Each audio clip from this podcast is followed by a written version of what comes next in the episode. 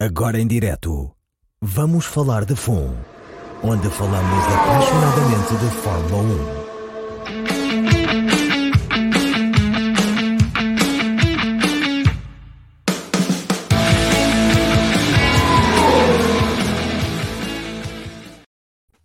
1. Olá, bem-vindas e bem-vindos a mais um Vamos Falar de FUN.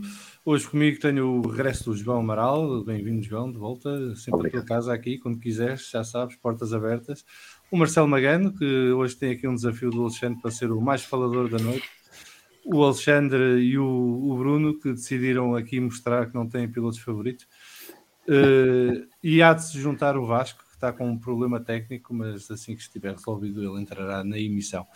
Uh, nós hoje, obviamente, temos muitos temas para falar, uh, muito assunto para conversar, mas queria começar por uh, agradecer às nossas e aos nossos patronos que apoiam o podcast através do patreon.com/bff1 e que ajudam a pagar as contas e a fazer crescer o podcast. Estamos prestes a lançar o BFF1 Motores como podcast independente. Falta um bocadinho de ajuda, portanto, assim, quem puder, que visite o nosso patreon.com/bff1 e que contribua no, com uma das categorias que, que nós oferecemos uh, para a vossa escolha. Uh, também lembrar que numa altura de inflação o podcast continua grátis e, portanto, não aumenta de preço, uh, mas isto custa dinheiro a fazer e cada vez mais, portanto, se puderem, um contributo, é um cafezinho por mês, ajudam o podcast a continuar e a crescer e a ser cada vez maior e melhor. Uh, começar já por cumprimentar aqui a rapaziada do nosso fórum de TSF, o João Bugalho, que nos cumprimenta a todos. Ora, muito boa noite. Boa noite do Pedro Carvalho também. Um abraço para ele, um abraço para o Nuno Pereira. Ora, boa noite. Cuidado com as lombas na estrada para quem tem mais de 30 anos. Já lá vamos, já vamos falar de, de, de lombas e, e, e saltitar. Uh, um abraço para o Carlos Lopes, que nos cumprimenta também aqui. Um abraço para o Zé Manel, que está aqui. Boa noite. Já venho, que estou a escutar o Milhares. Pá, isso o Milhares agora é um perigo. Portanto, cuidado aí, Zé, que pode ser perigoso. Um abraço para o Rui Wozard, uh, que o nosso Stuart barra comentador expert de motas uh, residente. um abraço para o Picho. boa noite, migas, diz o Picho. Tudo em ordem, Picho. Estamos à, estamos à, espera que faças aqui o nosso vídeo do Vamos Falar de Fundo transformado em Leclerc do Carralho ou Gasly. Uh, portanto, fica o, fica o, desafio para ti. Porque o, o, o Rui hoje está em modo de meter nós porque teve uma prenda gira de colecionador de Fórmula 1, então pronto, agora não se cala. Beijinho para a Clara, eh, mais uma comentadora residente, neste caso da Série W, mas grande fã de desporto automóvel e basquetebol, e também de futebol às vezes, eh, depende do que é que está a dar, não é, Clara? Eh, um abraço para o Luís Rodrigues, nos cumprimenta também, e para o Dominique Teixeira e para o Nuno Pimentel. Picho, está feito o desafio eu quero ser o, o gajo do carralho. O resto é. é eu acho que ele funciona ao contrário. Quanto mais pedires, pior vai ser. ah, pois é. Parece. Vai ser amiga. ainda vou ficar o Hamilton da, da, da McLaren. Vai ser amiga, vai ser amiga. Uh, e aqui um abraço para o SDM também que nos cumprimenta. Vamos começar então o programa de hoje. Eu estava a fazer aqui um bocadinho de pausa a ver se o Vasco ainda entrava, mas uh, está complicada a coisa. Vamos começar como é normal, os destaques do Grande Prémio do Azerbaijão. Foi este fim de semana que passou, em Baku. Uma corrida um bocadinho mais que, do que aquilo que estávamos à espera. Nós fizemos. Uh, Uh, a autópsia do Grande Prémio logo a seguir no Vamos Falar de Fundo de Brief, que está disponível em podcast e no YouTube, em que esteve a Inês Oliveira Martins, o, Marco, o Mário Fernandes e eu, e em que falámos mais detalhadamente do Grande Prémio, mas como sempre, começo por ti, João, que és o convidado de honra de hoje. Obrigado. Uh, os teus destaques, positivos, negativos, o que mais apreciaste ou o que mais uh, te incomodou com este Grande Prémio do Azerbaijão? Obrigado mais uma vez por me receberem. São, é de facto prova da vossa bondade receber um, um Chrome como eu, mas agradeço-vos mesmo.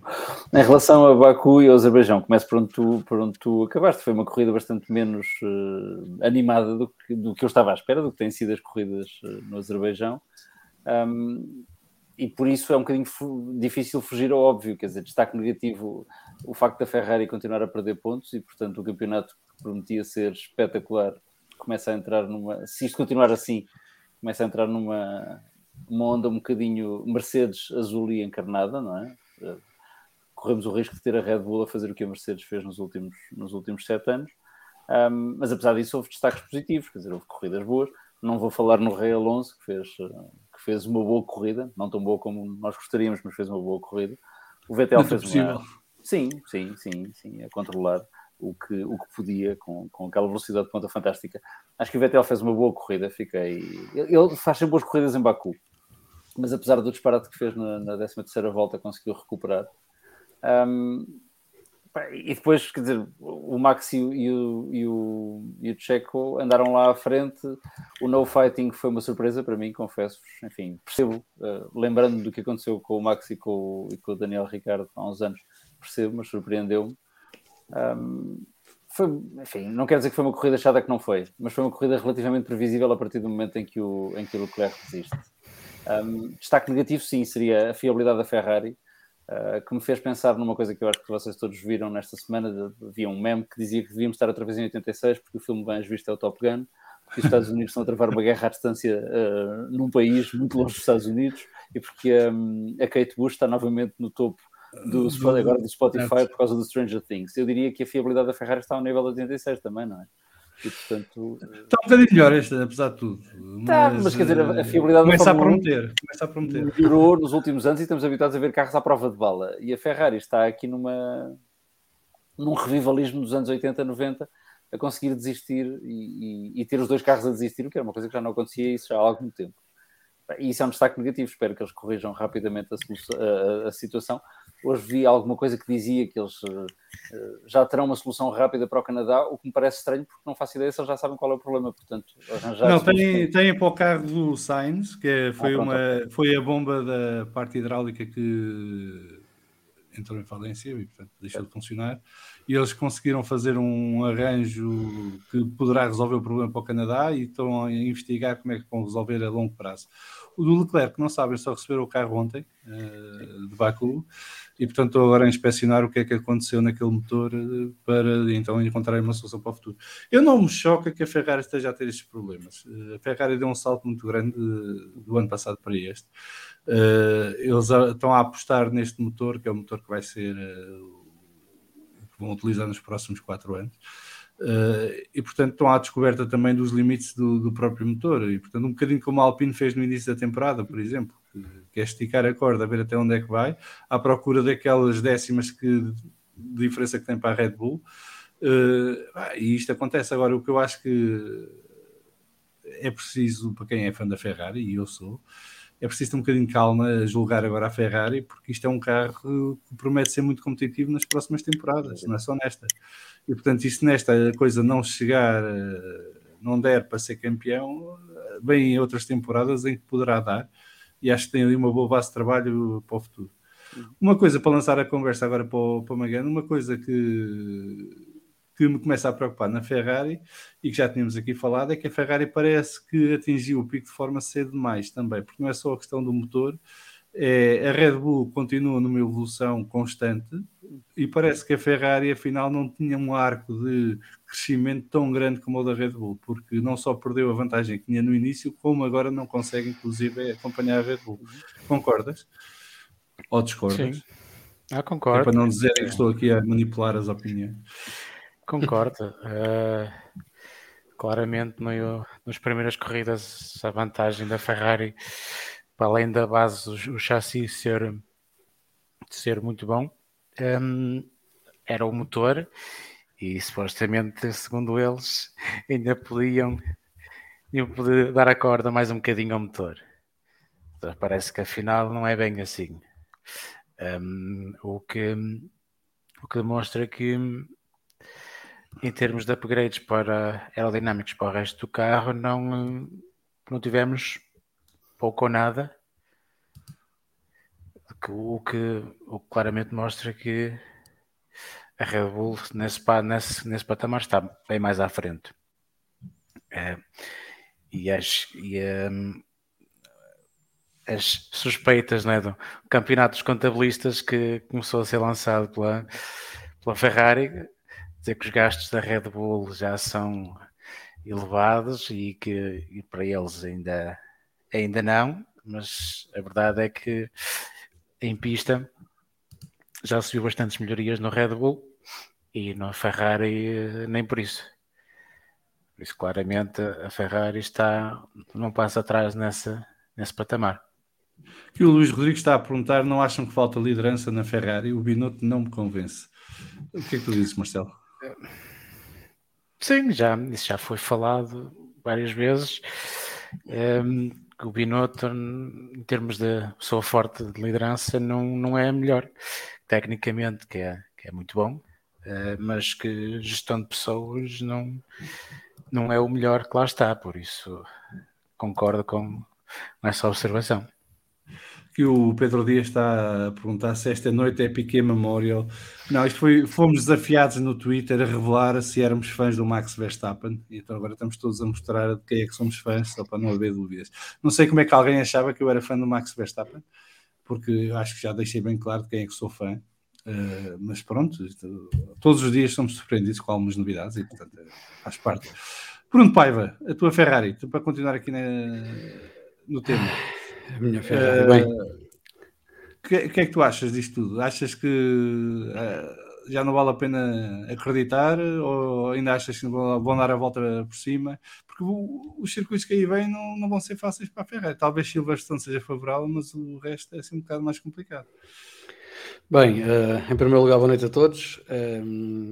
trouxe Deus ao meu lado para, para, me, para me tirar uh, o facto de eu não, não quero mesmo ser fã do Max Verstappen, pode ser que ele me ajude, uh, mas, mas, pronto, Ferrari, olha, uh, vê-se vê bem que se ao fim de 7 ou 8 grandes prémios a Ferrari mostra problemas de fiabilidade, aqueles motores uh, estão prestes a ser entregues ao criador. Né? Este, o, do, o do Leclerc foi, foi entregue ao criador, pelos vistos. Este, neste grande prémio, bastou por isso haver umas retas de de grande, de grande velocidade, onde tem que se puxar muito pelo motor e, e a coisa correu muito mal. Né? E, e, não foi ao fim de muitas voltas, portanto. A coisa, a coisa não está muito parte. Desculpa, eu tinha dito em off que se o João Carlos Costa visse os vossos fundos, que íamos a ouvir a noite toda. Já, já mandou a boca ao Alex, já mandou a boca ao Bruno, e de certeza vai mandar a mim, porque eu tenho sempre o pequeno na parede. Mas, João, isto hoje é assim: isto, a malta decidiu expressar-se, até o João Amaral veio com a sua t-shirt do Piquet, portanto, é estamos em maioria, isto hoje é tudo nosso. Viva Piquet, Deus Piquet para sempre. Forever. Sempre. Desculpa, Bruno, continua. Não, não faz mal. Eh, pronto, e, e agora vê-se é? Quantos motores é que eles usaram uh, nestes últimos, nestes, nestes grandes prémios todos que fizeram? Dois motores, três motores, e a coisa já está a funcionar muito mal. Portanto, uh, eu penso que. Eu, eu, não vejo, eu não vejo nada grave nisso, porque a Red Bull também já está com problemas num dos três motores que tinha disponíveis para, para a temporada e acho que já perdeu um, um, pelo menos o do Max já perdeu um. Uh, já se viu, por exemplo, na Alpine, que também já está no limite. Eh, eu acho que todas as equipas este ano vão passar por isso, porque houve, um, houve modificações aos motores por causa do congelamento, e portanto toda a gente arriscou o máximo que acharam que deviam para ter um motor mais performante nos próximos anos. Uh, se fossem conservadores e trouxessem um motor menos potente, mas mais fiável, uh, iam andar atrás do prejuízo o resto dos quatro anos que têm pela frente.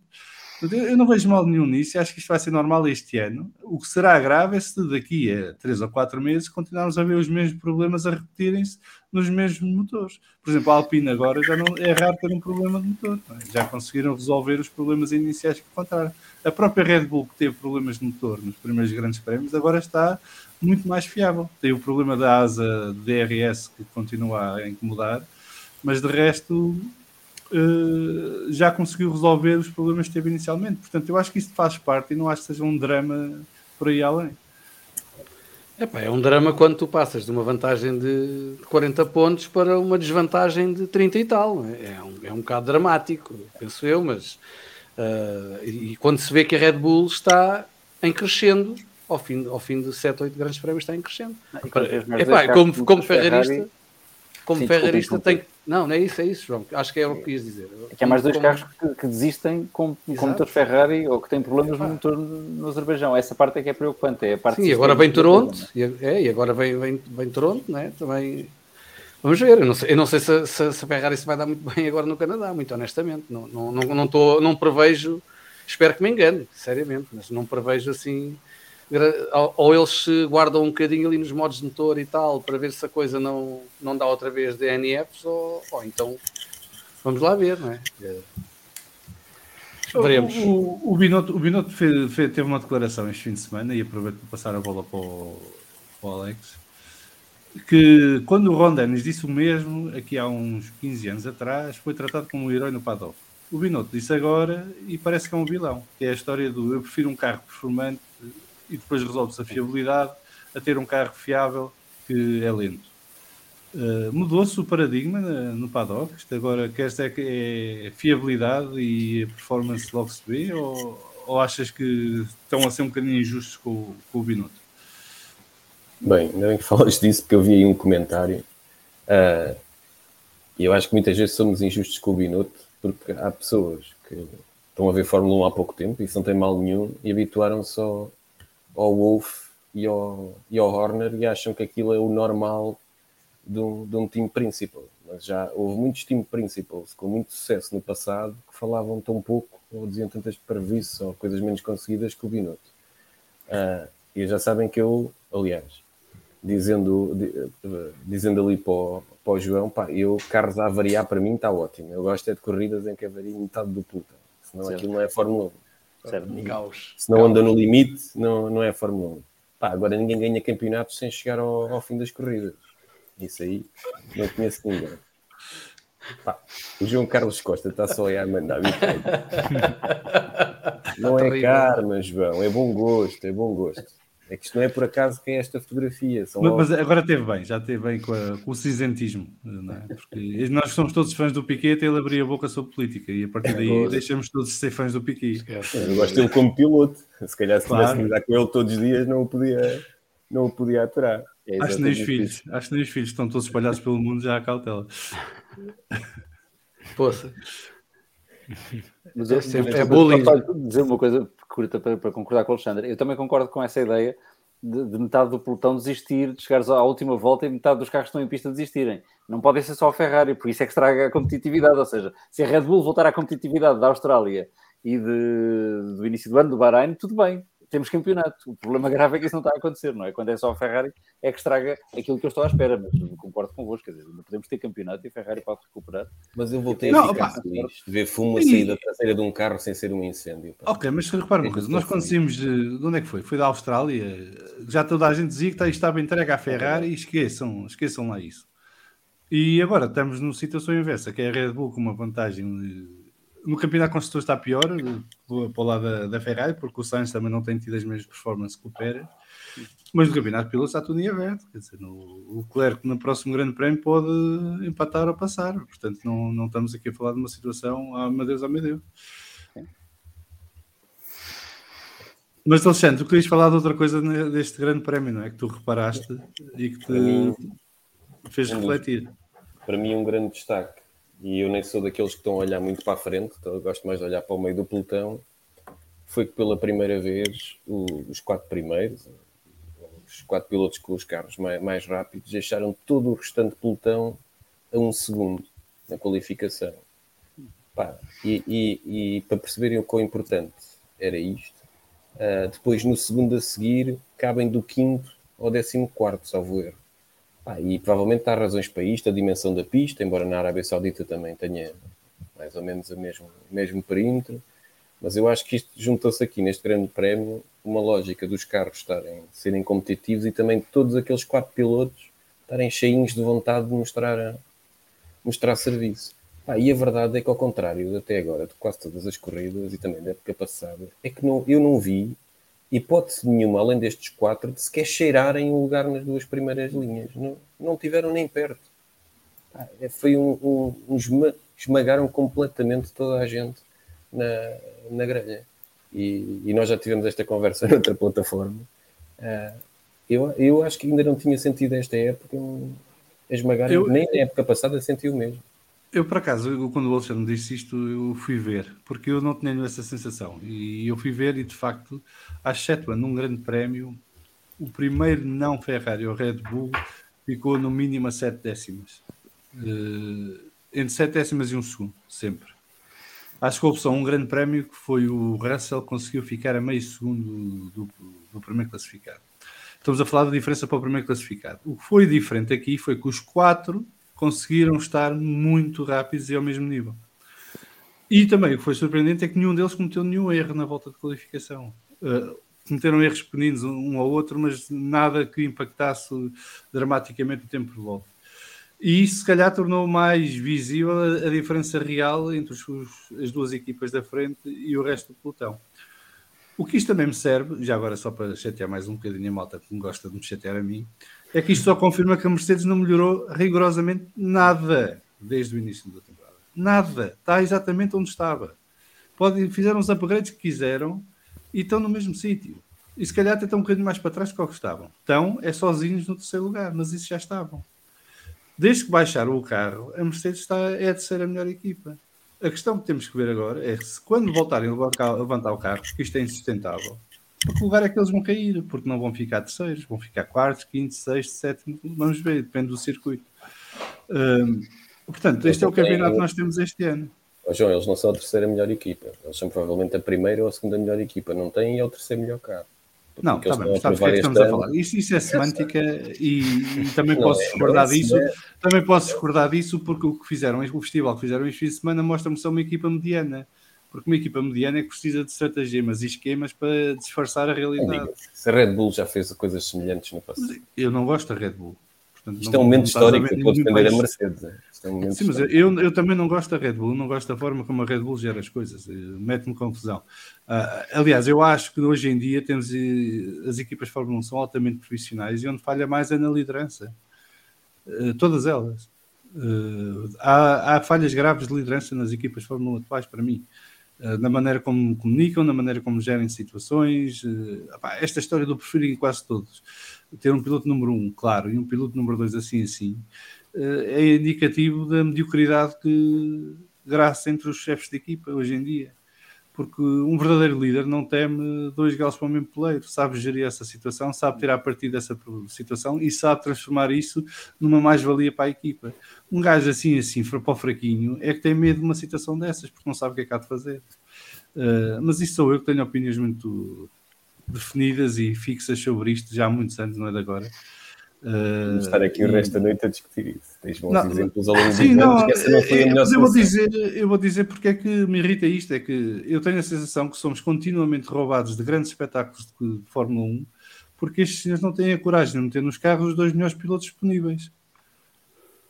E portanto, tens quatro carros bons e este ano nem está mal todo, porque tu tens o Leclerc e o Sainz na Ferrari, que para mim é a melhor dupla de pilotos do campeonato e continua a ser.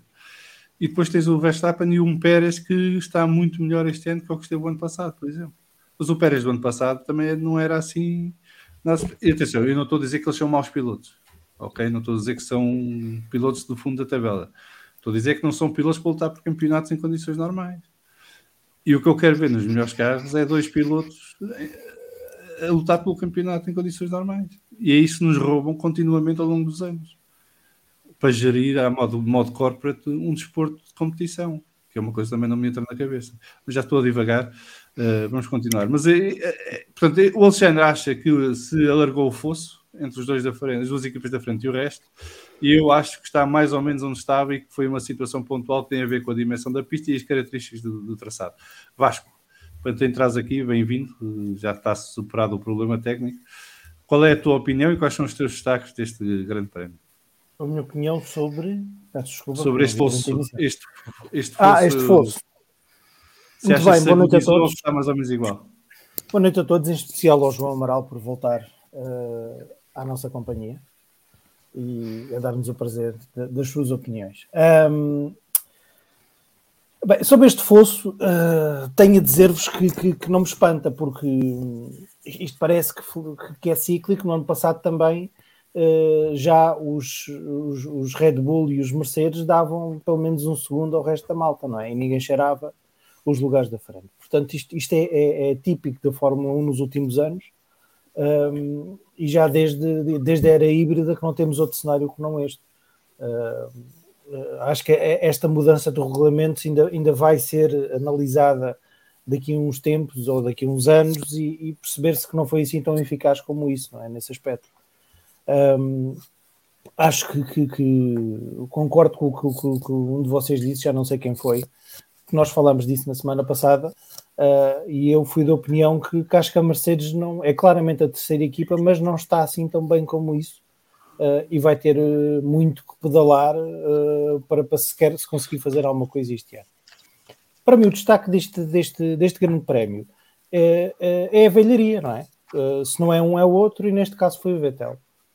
Não, só, só, só, só, uma parte, só para dizer, é a segunda vez que temos uma pista complicada em termos de condução e é a segunda vez que os quatro campeões do mundo estão lá metidos no, onde interessa estar.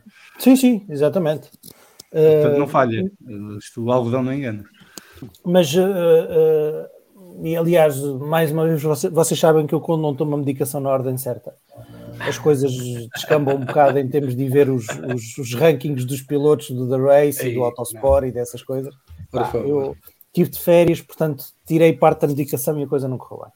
E e quer dizer, não vos vou dizer, já não me lembro de cor quais foram, mas quer dizer, quando se compara a pontuação do Alonso versus o Ocon, quando se compara a pontuação do Vettel versus outros, outros, outros pilotos, é, é uma coisa perfeitamente inacreditável, não é? E, e, e sobretudo o Alonso, o, o Vettel, uh, que fez, conseguiu lá pelo meio fazer uma travagem, uma má travagem a uma, a uma curva e fazer Foi um guiar Estava a tentar ultrapassar o, o Aerocon. Exatamente, exatamente. E que regressa à pista da forma mais espetacular que, que pode existir, um bocadinho, um bocadinho à, à kamikaze, mas pronto. Uh, e acho que fez uma corrida fantástica e, e, ninguém deu o destaque que eu acho que deveria ter sido dado, uh, porque, porque foi a prova e, e, e, acho que deve fazer todos pensar enquanto se começam a, a falar de, de, de de que o Vettel se vai retirar ou que o Alonso se vai retirar, de nos lembrarmos que estes senhores são campeões do mundo e que já têm muitos quilómetros nas, nas mãozinhas e no rabinho, que eu acho que, que os faz em, em, em, circuitos e pistas que de alguma forma podem ser mais complicados ou com alguma adversidade, que não são aqueles circuitos tão, tão, tão normais, que eles destacam. E eu acho que, que, que, o Vettel claramente demonstrou. não sei se o, se, se o carro do Lance Stroll teria algum problema ou não, uh, ou se o Lance Stroll teria algum problema uh, que, que, que, o impossibilitou de se adaptar, de ter uma boa performance, mas não acho também normal uma diferença tão grande entre, entre o Vettel e o Stroll, porque o Stroll já demonstrou que, tem rapidez para isso. Portanto, acho que foi mais uma vez o, o talento do Vettel e fico muito, muito contente que assim seja o João Carlos Costa está-nos a ajudar aqui com a cábula, a dizer que Red Bull, Mercedes e presumo seja Ferrari, a terceira, estão iguais, dois ICE, TC, MGUK, MGUH, um ES e um CE. Eu já nem sei o que é que estas siglas querem dizer, mas vocês devem saber. Uh, mas que há... é, o, é o controle da centralina e. Não, a centralina sei, mas o que é que é o TC? O TC é o turbocompressor. Turbocompressor, obrigado. E o ES? Uh, o ES é que não me lembro. Para aí, deixa-me lá pensar. É sistemas eletrónicos? Uh, pá, não é qualquer coisa, não me lembro agora o que é que é. Ok, mas pronto, alguém que investigue e vá ao Google e depois põe aqui o próprio João que nos pode explicar mais à frente, se tiver para Uh, mas está a dizer o João que, ou seja, há mais um elemento de tudo para o meu lugar, mas com duas nuances. Leclerc não pode trocar turbo e Sainz a centralina. Uh, ok? Eu por acaso tive, é tive a olhar para a lista do... É baterias. Já disse. É, é as baterias, é. Tive, okay. tive a olhar para, para, as, eh, para, os, para, os, para os componentes usados e estava tudo bem se estivéssemos para aí a, a, a, a, sete provas do fim. A questão é que não estamos. Portanto, Sim, mas opa, eu, isso eu estou convencido que este ano vai ser raro. Sim, vai ser, vai ser. Que não, não vai penalizar. Este ano não há ninguém que, que fique dentro dos limites, isso é certo. O SDM está aqui a completar o raciocínio, do, a informação do João Carlos Costa, a dizer que os números de U são os mesmos, mas os quilómetros e GP em cada um são diferentes e os Ferrari foram trocados por falhas catastróficas.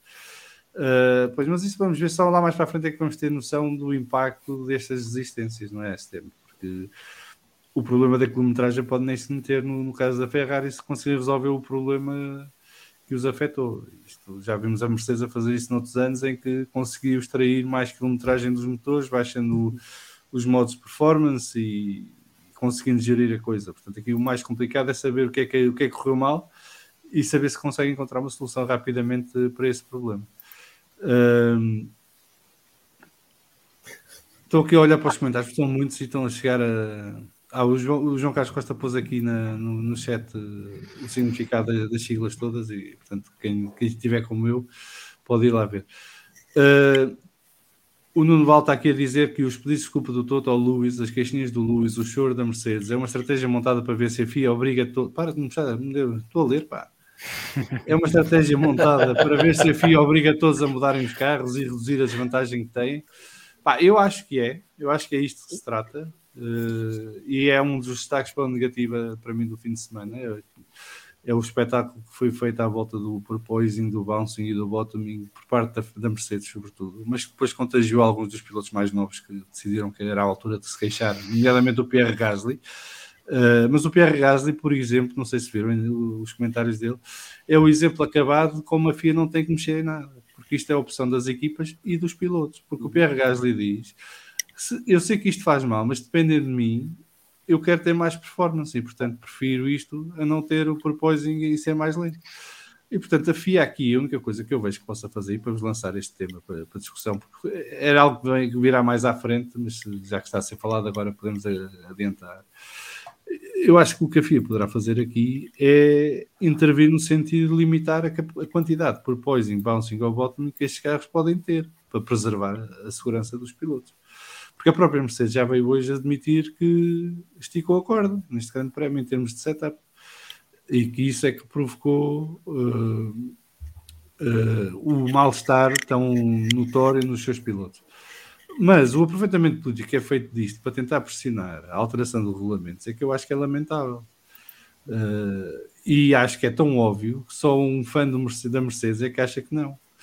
Uh, não sei se vocês querem comentar isto, mas isto foi um dos destaques da negativa para mim do, do Grande Prémio. João, estás aí a assinar? Estou, concordo inteiramente contigo. O que é chato, eu sei que por uma coisa dessas devia discordar que estava mais. Mas concordo. É, é, era um dos destaques negativos, é a reação da Mercedes em dois aspectos. Um, aquele que focaste, de facto, quer dizer, as equipas estão no limite e cada uma faz o que pode para ganhar. E isto implica também fazer o que a Mercedes está a fazer para baixar o nível claro. e para conseguir que os outros andem mais devagar, já que eles não andam mais depressa. A Red Bull já fez o mesmo no passado e outras equipas fizeram o mesmo. Aquilo que me chateou ainda mais, ou que eu acho mais negativo na reação da Mercedes, não é só a queixinha constante, o pedir desculpa a um dos pilotos só, porque o outro fez um terceiro lugar, não é? E não foi ignorado. O Vettel fez, concordo, concordo inteiramente com o Vasco, fez um, um corridaço, mas o Russell fez um terceiro lugar e está ali perto do, do, do Leclerc em termos de pontos. Portanto, enfim, tem levado aquilo às costas e ninguém fala nele. E no fim da corrida, a acreditar no que mostram algumas imagens e por aquilo que eu vi na altura na transmissão, ele sai do carro e tem dois, dois elementos da staff da, do staff da Mercedes a comemorar com ele. O Hamilton sai do carro em, em queixa e tem todo o resto do staff da Mercedes ou seja, eu acho que a Mercedes ainda não, ainda não mudou o, o, o foco de deixar de ser uma equipa de um piloto só e daquele piloto. Uh, o que é o que pode ser um erro também do ponto de vista, do ponto de vista da estratégia mecânica, da, da, da, da ciência no carro e de, e de, mudar aquilo que tem que mudar para que o carro ande mais depressa. Os carros não se adaptarem, uma equipa não se adaptar a um novo regulamento não é uma coisa nova e de facto vai se queixar, mas aconteceu, aconteceu antes. A segurança dos pilotos, a parte da segurança dos pilotos é que me faz alguma confusão, porque eu confesso, enfim, percebendo que não deve, não deve ser confortável andar uma hora e 45 minutos a bater constantemente no chão, já todos fizemos corridas de karts e sabemos mais ou menos o que isso é. Eu tenho duas hérnias na coluna, é a primeira vez na vida que sinto qualquer coisa em comum com um heptacampeão do mundo de Fórmula 1. Até Deus nos Não é bom para o Hamilton, é bom, é bom para mim, não temos a mesma idade. A segurança está mesmo em causa, pergunto eu. Não sei, eu lembro-me daqueles carros de, de efeito sol dos anos 80, os carros de 82, o Grande Prémio do Brasil de 82, que o Piquet ganha e é desclassificado, para falar outra vez do Piquet, claro. E o Rosberg acaba, acaba em segundo e também é desclassificado. Eles saíam dos carros e saíam dos carros em inanição, quase. E, o Piquet desmaiou no pódio, o Rosberg era, era feito de uma fibra diferente, não desmaiava por ocasião nenhuma, não é? Fumava um malboro e a coisa andava para a frente aí a segurança estava em causa, certo? As regras mudaram para 83. Será que estamos perto disso agora? É que não parece. Sabes que, sabes que o que me preocupou foi eu vi umas imagens on board do, do Hamilton em corrida e naquela, eu não sei se aquilo é curva 16, eh, portanto, aquele S antes de entrar na, mesmo na reta da meta, que é um S feito a fundo. Ele teve ali dois momentos em que não foi ao muro por milagre. O carro completamente fugiu completamente, quer dizer, e aquilo ele vai a mais 300 vai entre muros, num S. Portanto, aquilo, se, se, aquilo deve ter faltado muito pouco para ter havido ali um acidente grave, à velocidade que era. E ainda para mais que vinham outros carros atrás e, portanto, a coisa podia ser muito complicada. E eu acho que foi isso que a mim me preocupou quando vi estas imagens, porque de facto eu acho que procurarem o limite dos carros e, e sacrificarem-se para encontrar esse limite faz parte do jogo, mas quando passam para lá do limite, eu acho que alguém tem que pôr mão, e esse alguém é o regulador ou o legislador ou o que for, que é a FIA, que eu não sei muito bem o que é que a FIA faz, porque aquilo, a sensação que me dá é que vão lá ver as corridas e a subir para o lado. Uh, mas, quer dizer, quando, quando é notório que há uma equipa que está a passar dos limites à procura dessa performance, tem que haver uma intervenção no sentido de pôr travão à coisa, porque isto já não estamos nos tempos do Colin Chapman, não é? Que, epá, se morrer, mete lá outro, não é? Uh, o que interessa é o carro ser o mais rápido possível. Acho que isso já passámos essa era, graças a Deus. Uh, o Chapman era um, um, um, gênio, mas era louco. E, portanto, não é isso que queremos na Fórmula 1 e eu não sou apologista da segurança máxima e que eles têm que correr sobre todos os cuidados e mais alguns, mas acho que o que se viu aqui em Baku com o Mercedes é um bocadinho preocupante. É só por isso. Com Mercedes. Com Mercedes. Eu vi com Mercedes, não vi mais nenhum.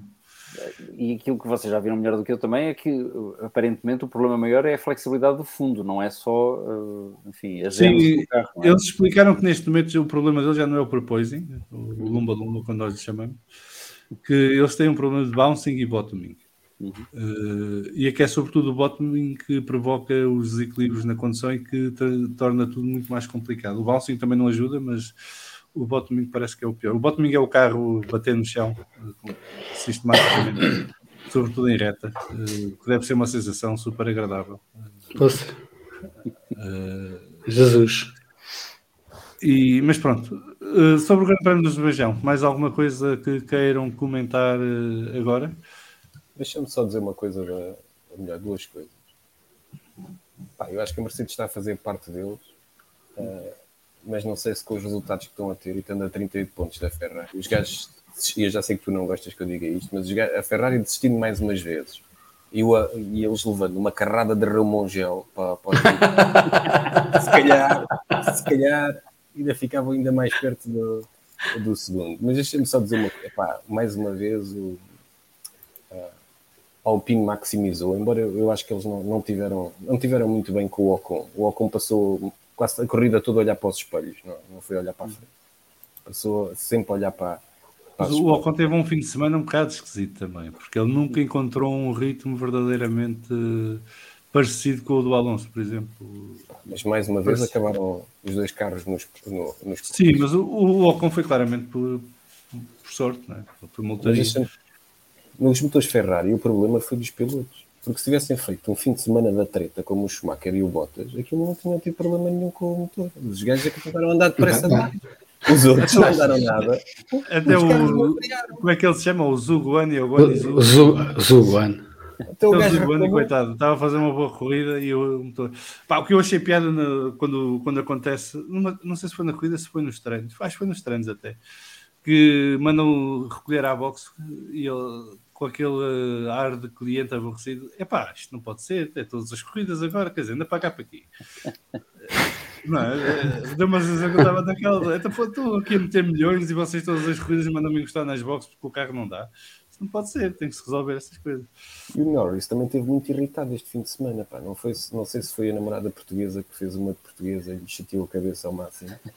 A farinheira caiu-lhe mal, a farinheira caiu-lhe mal este fim de semana. Ele nem falou, não, a maneira como olha, ele falou sabes final, que... sobre a Mercedes não foi normal e mesmo a atitude pode Não, isso, isso foi, assim. isso foi, isso já ouvi nesse tom noutras, noutras alturas. Hum. Eu acho que o que se passou neste fim de semana é que o Norris levou um banho de realidade e a equipa teve muito mal número das boxes. De acordo. Ponto. Uh, quer dizer, quem, está, quem, seguiu a corrida e estava a ouvir o que a McLaren estava a dizer aos pilotos, uh, aquilo não fazia sentido nenhum. Eles estavam a ler a corrida toda errada. É, era uma coisa. Quer dizer, a da altura estão-nos a vender que o Norris estava à frente do Ricardo para fazer o undercut ao Alonso e nós estamos a olhar para os tempos, mas isto nunca na vida dá, até porque ele está a perder tempo, não está a ganhar.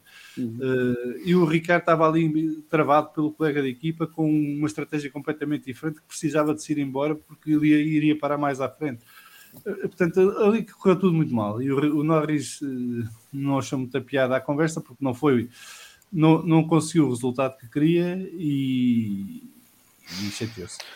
Uh, mas depois aquela entrevista dele no final, eu já ouvi nesse tom outras vezes e, e teve muito bem, quer dizer, ele disse tudo o que tinha cá para dizer sobre o tema. Quer dizer, é um problema da Mercedes, a Mercedes que o resolve, sabe como é que há de resolver, só não, não o faz porque perde performance e não quer.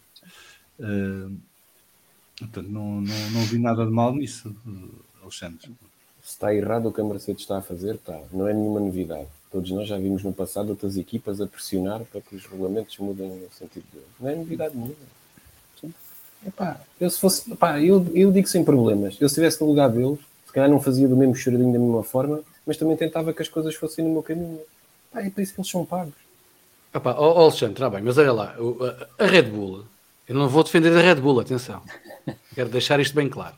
A Red Bull eu vi, eu vi os, uh, os onboarding, os onboards, do, principalmente do Max, e sinceramente, aquilo também, também faz proposing uhum. e também percebe, e o carro está muito baixo, uh, portanto também há ali algum efeito. E o que eu vejo é o Max a sair dali, zimbas, ali quando sai do carro, quando ganha, epá, não, não vejo o mesmo desgaste uh, que existe noutros, noutros pilotos. E falo na Red Bull como vejo outros pilotos a saírem com também tem o proposing e também tem o bottoming e também Mas tem aí, tudo. O fator compensa, Bruno, que é se ganhas está tudo porreiro, se não ganhas. É isso, claro, não, mas é, é, isso que eu estou a dizer. Portanto, isso, é o que eu, acho... isso é o que o Nuno Pinto tem dito, que é o problema da Mercedes é, é mais de fazerem esse sacrifício para acabar em quinto ou sexto, normalmente. Pois, exato. Uh, por se fosse a lutar por vitórias, nem se queixavam, que é o que os da Ferrari fazem. Não é? O carro da Ferrari também não é propriamente um carro estável em reta, aquilo, os onboards parecem gelatina. Uh, só que estão a lutar por vitórias e pódios, e portanto isso compensa. É? Eles saem de lá a partir na mesma. Uh, o, o Luís, eu, eu, do Luís eu não faço uma avaliação sobre se foi teatro ou não. O Luís, desde que teve Covid, que já disse mais do que uma vez se sente mais fragilizado do ponto de vista físico. E, portanto, isto pode estar a ter aqui algum impacto também na forma como ele sente e reage a esta situação. E depois há o lado anímico, que não é o melhor, não é? Porque ele vem de ser o piloto dominador dos últimos oito anos, porque mesmo ano passado foi um piloto dominador, apesar de ter perdido o campeonato. Uh, e agora tem um carro que é a miséria que é, e portanto ele deve estar a sofrer o que passaram o Alonso e o Vettel noutros anos. Uh, só que ele nunca teve que passar por isto antes, se calhar, porque toda a carreira dele foi feita em carros bons, razoáveis ou melhores. Uh, e portanto, isto é uma, uma fase nova na carreira dele e ele tem que, tem que saber superar e ultrapassar isso. E a equipa tem que o ajudar em vez de o estar a sacrificar assim lá fora, mesmo que ele queira. Porque uma das funções da equipa também é dizer ao piloto: já chega, não é? tentamos, não está a dar, escusamos de estar a sacrificar-te desta maneira. Vamos fazer isto vamos encontrar outra solução. Uh, Aqui o João Carlos Costa está a perguntar, eu acho que é para o Alexandre, explique como é que a Alpine maximizou. O pior carro no primeiro setor, o segundo pior no segundo setor, acha uma boa opção. Não teria um carro para mais com uma afinação menos radical, a qualificação foi péssima. Eu houve uma coisa que me intrigou, e já respondes, Alexandre. O Alonso tinha melhor ritmo na sexta-feira do que no sábado. Portanto, eles no sábado mexeram no setup do carro do Alonso, por alguma razão, e o carro ficou menos eficaz no setor 1 e 2. Aliás, para o Alonso repetir o tempo de sexta-feira, foi preciso chegarmos à qualificação, já com o modo motor uh, subidinho. Uh, portanto, eu não sei se eles estavam convencidos que isto ia ser um comboiozito uh, por causa de safety cars e confusões e iriam aproveitar a velocidade de ponta para passar carros e depois defender-se. Foi o que o Alonso fez a corrida toda. Uhum. Mas numa situação em que tem que ir perseguir outros carros, ele não conseguia. Uh, Portanto, se, se houvesse uma situação safety car e que o Alonso conseguisse meter-se ali no terceiro, quarto lugar, ia ser muito complicado ter Arno de lá. Mas ele não tinha ritmo para ir buscar eh, melhor posição do que aquela que tinha em pista. Uh, não sei se, se, foi por aí, porque se calhar estavam como todos nós pensávamos que ia ser uma corrida de bandeiras vermelhas, safety cars e confusão, e no final não houve nada. foi assim um bocado anticlímax. Alexandre, estávamos, todos à espera, estávamos todos à espera que houvesse safety cars, que as pessoas batessem contra os muros. Pois. Estávamos todos à espera, mas o que é que eu acho que maximizou é muito fácil. O, o João, epá, que sabe muito mais do, disto do que nós, pá, porque se fores ver quantas vezes é que eles acabam com os dois carros no, no, nos pontos, mesmo com esses pontos todos que eles dizem, pá, a Alpine está sempre a, a, tirar o máximo. Porque isso, ah, se a Ferrari, desculpa lá, João, mas se a Ferrari não tivesse desistido, pá, pois, mas se a minha avó tivesse rodas também era uma bicicleta, mas a verdade é que desistiu. Pá, e eles estavam lá para aproveitar. O Ocon fez uma corrida, ele estava a ser piloto e passar a porcaria da corrida toda a olhar para os espelhos. E o que é verdade é que eles acabam, mais uma vez, reparem, a Alpha Tauri até andava melhor e não acabou porque tiveram um problema de fiabilidade. E a Alpine, fiabilidade. Quer dizer, acabou, mas perdeu muitos lugares por causa da Sim, mas não, não acabou nos pontos, quando teve perfeitamente nas mãos deles, acabaram. Os dois carros, sim. Só acabou o Gasly. Uh, muito bem, vamos então só ver aqui o nosso. Quem foi o nosso Driver of the Day no Twitter? Uh,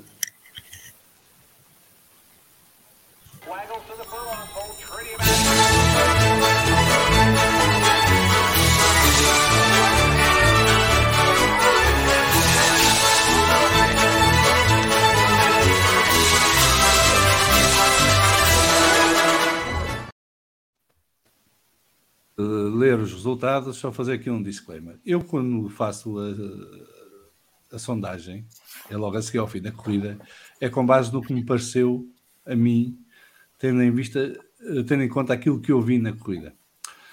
Eu estou um bocado a borrifar quem são os drivers of the day da Fórmula 1, do da Race, do Reiki Sparta. E portanto, se incluo pilotos que vocês não gostam, ou se incluo pilotos que vocês acham que não deviam estar, ou se não incluo aqueles que vocês querem, tudo bem, é por isso que eu pergunto se outro, digam nos comentários. Como várias pessoas disseram desta vez, Lewis Hamilton. Isto não quer dizer que eu seja anti-Hamilton, anti-Max, anti o que quer que seja. E portanto escusam vir acusar e fazer o Rodriguinho eh, nas redes sociais. Mas, já disse na outra vez, se vocês não gostam da maneira como eu faço, façam vocês. Eu também vos ajudo. Vou lá e faço retweet à vossa, à vossa sondagem. e vocês podem meter o que vocês quiserem na sondagem como escolhas. São livres de o fazer. E eu vou lá votar também. E também vou aos comentários dizer se for outro. Uh, pá, mas deixem lá a mania do, futebol, do futebolismo, que isto, se não, for, não, não pusermos um, somos contra, e se pusermos o outro, somos a favor, e não sei o quê. Não tem nada a ver. Eu vi a corrida e a minha conclusão foi que os quatro melhores pilotos em pista no domingo foram Max Verstappen, Pierre Gasly, Sebastian Vettel e Fernando Alonso. Por, porventura o George Russell também entrava. Eu, o Lewis Hamilton, não metia. Epá, já percebi que há muita, muita gente ficou chocada com as dores de costas do Lewis e que isso foi razão suficiente para votarem como driver of the day. Para mim, não foi. Ok? Pronto. Uh, e quem não gosta, e quem não gosta, não gosta, é a vida. Eu também não gosto de muitas coisas que vejo no, no, no Twitter todo, todos os dias. Continuando. Então, já viste humilhados só... já faz o primeiro comentário e tu já tens humilhados logo no primeiro comentário. Epá, é, é assim, isto está a ficar insuportável. Um, então, a votação do Driver of the Day, o grande vencedor foi Sebastian Vettel, com 40,5% dos votos, seguido Max Verstappen, com 36,1%, Pierre Gasly recolheu 17,3% das preferências e Fernando Alonso 6,1% dos resultados. E agora vou-vos dizer qual é que era o meu pessoal. O meu pessoal é Pierre Gasly. Acho que fez uma corrida espetacular, tirou o máximo rendimento do Alpha Tauri. O erro de ter perdido o quarto lugar não foi dele, foi da equipa. Não ter parado que escolheu não o parar, escolheu a posição em pista a parar para pôr pneus frescos. Um, e portanto, acho que era o justo driver of the day deste fim de semana. Uh, na Fórmula 1, as pessoas optaram por Lewis Hamilton. Houve muita gente que foi lá aos comentários por Lewis Hamilton. É uma escolha legítima, respeito, não concordo. Uh, não sei se vocês querem dizer qual foi o vosso driver of the day, se não, ou se não está ali na, na sondagem. Uh, podem dizer lá à vontade. Uh, não me chamem anti qualquer coisa. Anti-Latifi, porquê é que não meteste o Latifi? Fim de semana fenomenal.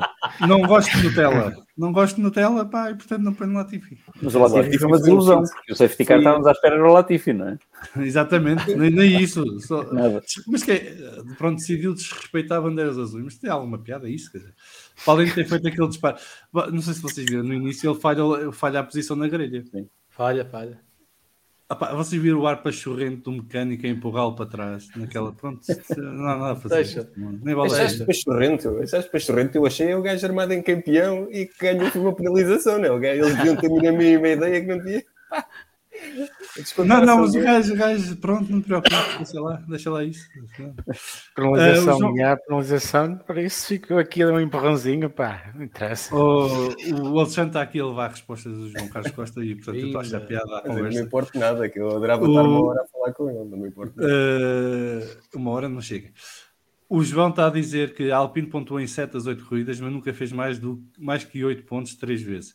Ou seja, continua no lugar de sempre. Continua a maximizar o que não tem e devia ter. O sexto tocou em Melbourne é curto. João, daqui a mais 4 ou 5 corridas falamos sobre a Alpine. É só o que te digo. E vamos, fica já prometido que vamos fazer um especial a meio da temporada.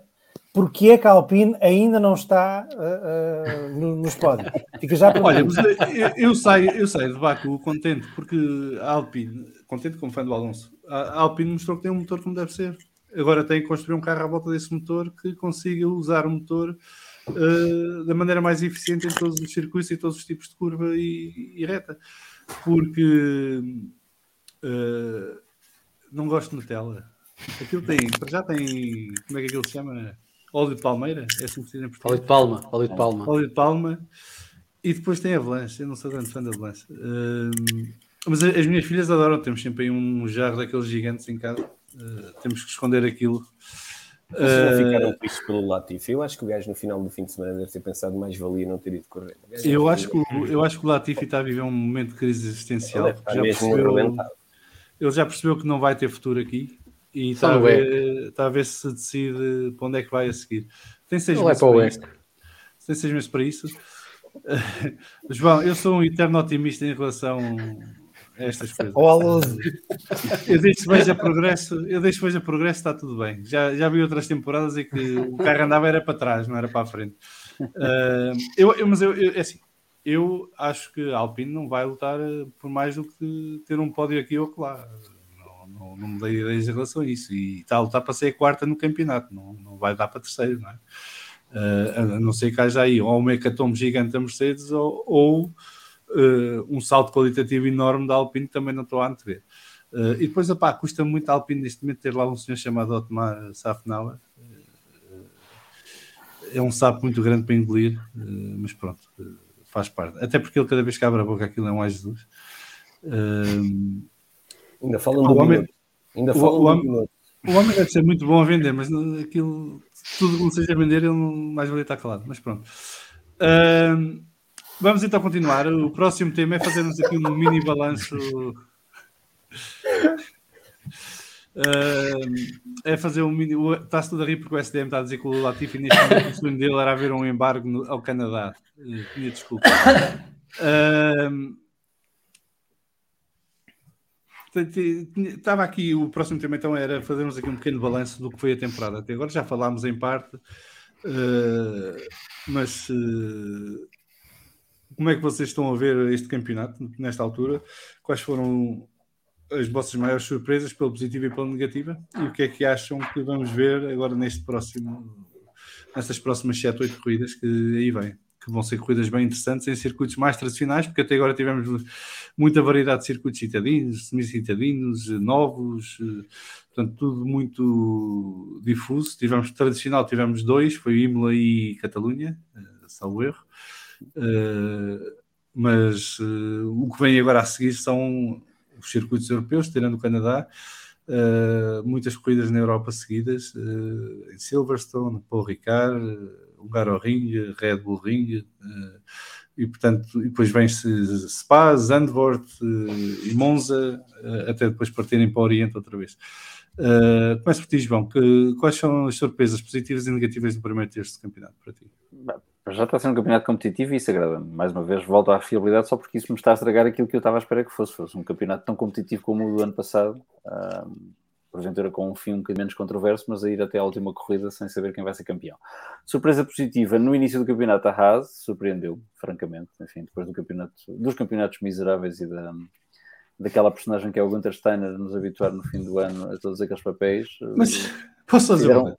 diz, diz. Ah, sempre fez isto. É verdade, e depois vai, vai desaparecer. as mas- temporadas. Começa muito bem. começar, e apesar de tudo, tem que, repara, eles fazem sempre isto, começam, fazem duas, três boas corridas e depois aquilo vai caindo.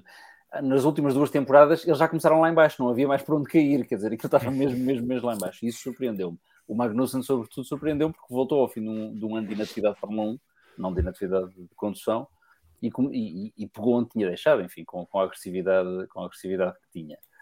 Um, e isso surpreendeu-me, não estava à espera desse, desse nível de, de, de, desempenho. A desilusão óbvia seria a Mercedes, porque, por aquilo que fez nos últimos sete anos, por nos ter habituado a bocejar cada vez que, que, que, arrancavam para uma corrida, e este ano está a fazer isso, mas isso é muito óbvio. Eu confesso-vos que a minha desilusão pessoal foi a McLaren, não estava à espera que a McLaren neste ano tivesse dado mais um passo em frente, que é uma, uma expressão muito habitual nos artigos de automóveis, havia sempre quem escrevesse um artigo chamado Mais um Passo em Frente. Nós já contava, já fazíamos apostas a saber quem era o próximo a escrever o artigo e chamar-lhe Mais um Passo em Frente. E a McLaren deu, não deu mais um passo em frente. Não sei se deu um passo atrás, mas em frente não deu de certeza. E isso, isso chateia-me por uma questão meramente subjetiva, porque gosto dos dois pilotos, gosto da equipa e gostava de os ver de facto lá em cima a lutar com, com, com a Red Bull, com a Ferrari, com a Mercedes, com certeza. Mas a, a McLaren, apesar de tudo, tem, tem uma coisa fenomenal esta temporada, que foi que arrancou pessimamente com um, um dos piores carros do pelotão e neste momento já está em quarto classificado e já está a dar sinais de alguma retoma, o que parece positivo, pelo menos uh, nesse sentido mas obviamente estão um bocadinho mais abaixo. Mas uh, só pegando nisso, porque estão mais abaixo do ano passado também, a McLaren está comparando com o ano anterior, estão com muito poucos pontos. O João Carlos Costa está aqui a provocar-me a dizer que a Alpina após 8 provas em 2021, 80 pontos, a Alpina após 8 provas em 2022, 47 pontos. Volta a Bitbull e volta a Prost, estão mais perdoados. Uh, eu, Prost, não me importava, deixe ficar calado, mas ele não consegue. Uh, o Abitbull acho que teve o seu tempo e passou. E os pontos da Alpine, se, se o, o, que aconteceu na Arábia Saudita e na Austrália não tivesse acontecido como aconteceu, se calhar a Alpine estava perto dos 80 pontos, ou, ou pelo menos por perto dos 70. Uh, eh, portanto, não está assim tão diferente. O que eu acho também é que este ano temos um pelotão no meio muito mais competitivo que o que tínhamos o ano passado e, portanto, há mais pontos a ser distribuídos por mais equipas, porque a Alfa Romeo, por exemplo, anda a pontuar em várias corridas, a A já pontuou em algumas corridas, a Williams já pontuou em algumas corridas, portanto, é normal que havendo mais equipas a, a, pontuar, que as equipas que pontuavam antigamente tenham menos pontos agora que o que tinham. Uh, acho que a única equipa que tem mais pontos que o que tinha ano passado é a Ferrari, salvo erro, porque a própria Red Bull tem menos pontos que o que tinha, posso estar enganado. Mas se não for isso, a Ferrari e a Red Bull têm mais pontos que o ano passado, as outras têm todas menos pontos. Uh, exceto a Alfa Romeo, ah, As e Williams, que pontuaram mais do que o ano anterior. Uh, portanto, a própria Aston Martin está com menos pontos que o ano passado. Né? Portanto, uh, mas o que eu acho que está a ser bonito neste campeonato, e passa a bola para, para o Vasco, é, é, isso. Nós tínhamos feito aqui a previsão, ou eu tinha feito a previsão, que todas as equipas iriam pontuar e mais do que uma vez, e neste momento isso já aconteceu. Agora a minha próxima previsão é que todos os pilotos vão pontuar este ano. Uh, faltam Até o Latifi. Até o Latifi. faltam dois ou três, salvo erro. é o Schumacher, o Latifi e o resto acho que já apontaram todos, porque o Zul já apontou uma vez. Uh, o Alcento está a falar sozinho, mas ele deve estar em mute, porque nós não estamos a ouvir. Estava a dizer, vocês querem que o Latifi pontue, mas querem que os carros não avariem, portanto devem ter um milagre. eu, gosto, eu gosto de corridas caos, desde que ninguém se aleije, gosto de corridas caos. Isto é o disclaimer para a malta da, da segurança, não vi bater. Uh, Epá, eu, eu gosto daquelas corridas em que acabam quatro carros e são quatro carros que não têm nada a ver com, com a ordem competitiva do, do campeonato. É? Eu adorei aquela corrida que o Lamy pontuou no, na Austrália, que acabaram seis carros, não foi? Sim. Eu fui o sexto. Fez pequenos pelo caminho. Portanto, eu gosto disso, dessas confusões e dá sempre corridas entretidas. Olha, eu gostei muito do Grande Prémio da Hungria ano passado, foi uma dessas, não é? Que, Bowling carros no início. Uh, e depois tivemos um resultado completamente inesperado pelas circunstâncias da corrida e por mais um erro da Mercedes uh, mandar o Luís para, para, para a grelha de partida pelos pneus errados e, e, passar para o último com isso. Uh, mas Vasco, estava a lançar a, o desafio agora. Os teu, as tuas surpresas negativas e positivas até agora. Eu vou, vou começar pelas negativas e, e, e pegando na, na, na, tua irritação. Uh, que é porque depois também vai ser um bocadinho a minha irritação. Para mim, a grande desilusão deste ano está, está a ser o Carlos Sainz, porque, porque, as razões pela qual isso está a acontecer, uh, acho que ainda, ainda vamos conhecê-las melhor, mas, mas passam por ele não se adaptar para já ao estilo de condução destes carros, o que eu acho um bocadinho estranho, mas, mas, mas pronto, é, é a realidade. Acho que o, o rapaz também está a ser. Uh, também está a ser um bocado uh, ter algum azar com alguns abandonos, mas todos os pilotos de alguma forma estão a ser, uh, estão a ser contemplados com isso. Um, pela negativa também, uh, acho que o Mick Schumacher está a ter um ano muito complicado. E, e, sinceramente acho que esta saída do Mazepin foi a pior coisa que lhe podia ter acontecido. Porque, porque uma coisa é andar a lutar com o Mazepin. Espera, espera, espera. Afinal eu tenho razão, Alpine está melhor o João Carlos Costa foi ver, afinal só tinha 35 pontos em 2001. Portanto, agora temos mais pontos que o que tínhamos no ano passado, João. Estamos melhores. Desculpa, e, e, a determinada altura, uh, uh, mas estava a dizer que o Mico Schumacher é um piloto que, que, acho que está a ter um ano tramadito. Uh, e quer dizer, isto hoje é o dia de, de toda a gente. Não. Oh, João Carlos Costa, para lá sossegado com as coisas, deixa-me falar. Espera aí, ele ainda vai dizer. Está, está, está a falar bem. Mas... Pois está, mas era isso que eu ia dizer. Mas Era diz, então. Dizer. Diz, uh, um, pá, estava à espera que o segundo pelotão tivesse, tivesse mais próximo do primeiro. Confesso que me desilude um bocadinho. É, é, estas novas regras não pariram um rato, mas, mas, mas anda lá perto, não é? Não me venham dizer uh, uh, que, que, que, que, os carros, que as corridas estão muito melhores do que eram ano passado. Sinceramente, não, não, não acho. Uh, acho que, que, que, ainda em termos de pilotos, uh, surpreende-me uh, uh, a forma que, o Leclerc está, apesar de ainda não estar um piloto feito, ainda não é, não, para mim ainda não é um Verstappen. Uh, é impressionante a, a, forma que o Verstappen tem, quando a calma que hoje em dia já tem a gerir uma corrida, é, acho que é, que é muito impressionante. O SDM está a dizer com piada que é normal, João Carlos Costa. O segundo pelotão usa motores Mercedes e Ferrari. Aquilo ou não anda ou parte. Sendo que o Mercedes nunca parte, não é? Aquilo é sempre o resto do carro que avaria. Um, ainda pela positiva, acho que apesar de já ter existido alguns casos de, em que a direção de corrida não esteve bem, apesar de tudo, não, não, estamos, a ter, não estamos a ter as caldeiradas que, que que, que, tivemos no ano passado. Já tivemos é. aqui ali um ameaço é, do Grande Prémio do Mónaco, não, viste, foi? Tu não viste este Grande Prémio, porque este Grande Prémio foi um autêntico circo por causa das linhas de entrada e saída das boxes. É pá, tá bem, se já foi a mesma coisa com o Mónaco, é pá, tá bem, mas uma coisa, mas, mas pô, pera lá, pera lá um bocadinho. Uma coisa são as linhas de entrada e saída das boxes e não sei o que. Outra coisa é termos as caldeiradas que tínhamos no ano passado de, de, de o João Carlos Costa a dizer: epá, gosto tanto do Alonso que somei os lugares, que não os pontos dele nos primeiros oito grandes prémios de 2021 e não os pontos da Alpine. epá, então, nesse, então, isso nos tempos da McLaren Honda, o Alonso tinha sido campeão do mundo todos os anos. E devia. Tem performances para isso, mas não, nesse não estou. Ele e o Bata. Um... O Vasco não acaba hoje. É, Pá, pronto, se quiserem, eu fico por aqui. Olha, foi um gosto. Oh, oh, Estavas-te a, queixar, a queixar no WhatsApp que não tinha, tinha roubado a irritação. Agora estamos a irritar para ver se encontramos outra. É pá, mas, não, mas, mas eu, a, minha, a, minha, irritação, apesar de tu me teres roubado um bocadinho, ainda subsiste. Portanto, vão ter que Ah, pronto, então guarda, guarda, guarda. Pronto. Mas uh, acho que a, direção de corrida, apesar daquilo ali não ter dado bem, e acho que no Grande Prémio do Mónaco, sobretudo, não teve nada bem, uh, já não temos as caldeiradas que tínhamos no ano passado de, de, das curvas 4 de, do Bahrein e não sei o quê. Portanto, uh, quero ter a esperança que a coisa nesse aspecto vai correr bem. Um, uma desilusão final, que eu acho que, que, que não estava à espera que a Mercedes estivesse não atrás. Acho que para mim é uma surpresa grande esta esta, esta, esta temporada da Mercedes. Não estou nada a ver que, como já disse há um bocadinho, que eles consigam dar a volta a isto este ano, mas por um lado ainda bem, porque acho que já estávamos todos, eu pessoalmente já estava um bocado farto de ver uh, uh, de ver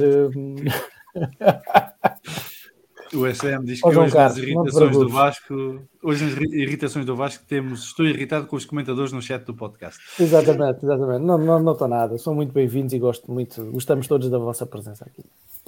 E olha, pronto, esqueci-me do que estava a dizer, adiante, vá. Vamos embora. Olha, funcionou, funcionou. Saudinha, saudinha. Isto, água mole em pedra dura, tanto até que. Marcelo, Quais são as tuas surpresas pela positiva e pela negativa? E podes-te basear em aqui algumas das sugestões do, do chat também, se quiseres.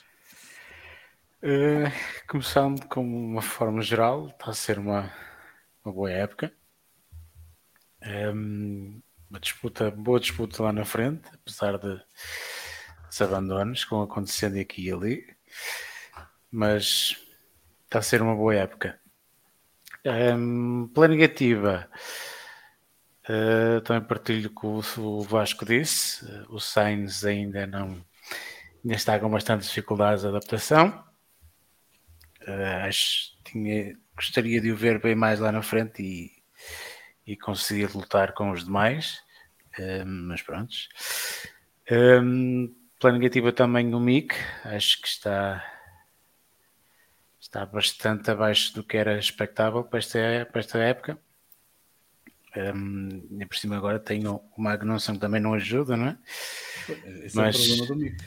Mas por outro lado, por outro lado, com, tenho um piloto experiente ao lado que ou mais experiente ao lado que também me pode ajudar. Um, o Zé Manuel está a dizer que o Marcelo Magano hoje safa, se não estou aí, não interrompo, mas eu fiz questão. Continua, Marcelo. Um, está negativa a Alpha Tauri também, um, principalmente o Gasly. Está... Este Baku já mostrou, ou voltou a ser o Gasly que, que tinha mostrado ser a época, a época passada, mas os, os outros grandes prémios não. Estava bastante abaixo. Um, pela negativa, também é. Claramente... Sabes que a partir deste grande prémio o Gasly tem que mostrar serviço, não é? É, é, é Pedro Barbosa 2. grande Pedro Barbosa. Deixem falar o Magano, desculpa, peço desculpa. É, o, Pedro Cunha, o Pedro Cunha diz que o Mico é o único que sente saudades do Mazepin. Uh, e de que maneira? Continua, Magano. Ah, um, e por fim, por, na negativa, claramente a Mercedes não está à altura dos que nos tinha habituado nos últimos anos. Um, pela positiva, claramente a Ferrari deu uns passos em frente em relação ao ano, ao ano passado. Um, aqui o, o, Jorge Russell. Eu gostava tá. mais do Jorge Rissol, mas pronto. Os espanhóis não sabem que são rissóis. O Jorge Russell que está bastante consistente. Um, um, e a um, Alfa Romeo que mostrou ter um carro bastante equilibrado e, uh, e a surpre ou surpresa ou não o, um, o finlandês estar a fazer boas corridas. Que o, muito bem. O Vasco Souza está aqui a dizer: o Leclerc ganhava porque o Max desistia. Sendo assim, agora o Max ganha porque o Leclerc, por o Leclerc desistir ou a Ferrari fazer borrada. É o X que pouco interessa. Eu não acho que o Leclerc ganhou as duas corridas porque o Max desistiu. A única que estava em questão era a do Bahrein, que poderia haver ali luta até ao final entre o Leclerc e o Max. Mas que o Leclerc já se tinha defendido muito bem uma, uma ou duas vezes antes da desistência do Max. Uh, na Austrália, o Leclerc ganhou tranquilamente. Não, não, não foi por aí. Uh, o Leclerc está a ter um problema para mim que é. Uh, eu, eu, eu, ao contrário de outros, não, eu não acho muita piada a gajos que fazem polos e não ganham corridas. Uh, gosto mais de gajos que ganham corridas e não fazem polos. E eu acho que isto mexe um bocado com a cabeça do piloto, porque ele sai da qualificação a sentir que deu tudo o que tinha e o que não tinha para ser o mais rápido, e depois na corrida não consegue materializar uh, em vitórias, seja pelo que for, erro próprio, como foi em Imola, ou, ou erros da equipa, como foi em Mónaco, ou quebra do motor ou desistências, falhas mecânicas, como foi agora em Baku. Eu acho que isto para isso.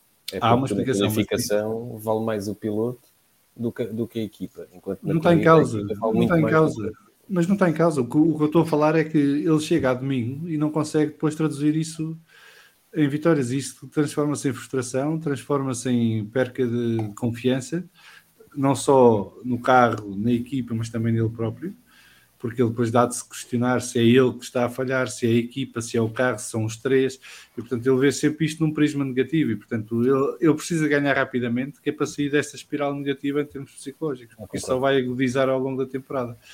Uh, a volta que ele fez em Baku. A volta é espetacular. É, é das melhores. coisa que o homem está é confiante nas capacidades dele. Está, está confiante na qualificação. Chega às corridas, é uma miséria.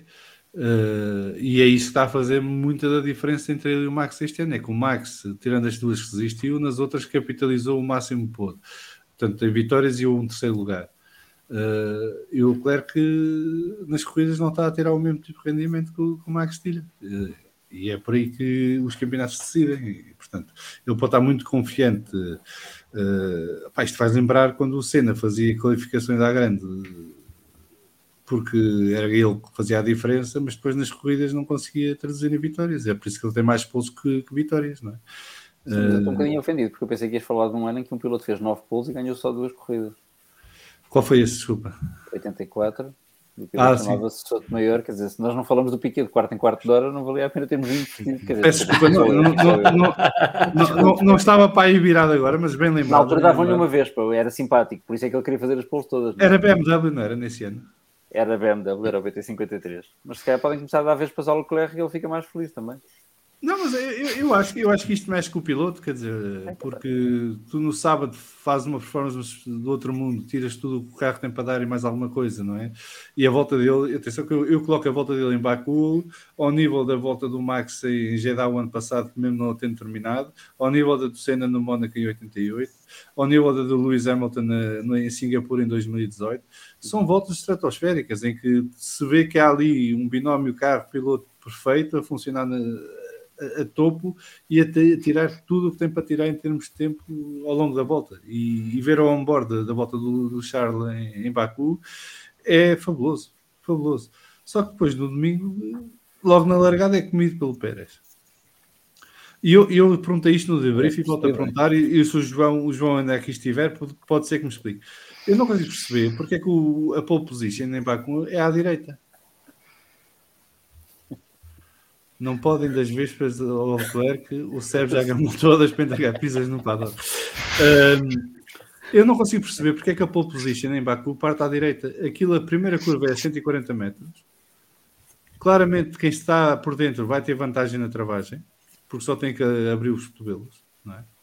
Ou falha a, largada, ou se larga bem, tão bem como o da pole position, normalmente tem vantagem no, na abordagem à curva.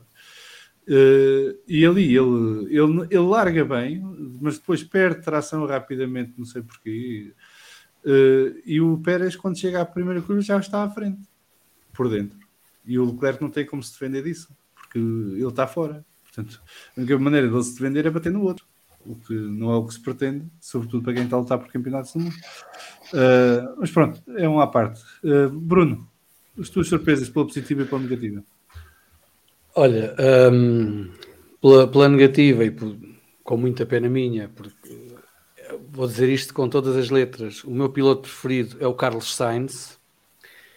Uh, Como se ninguém não, não soubesse. Entendo, exato.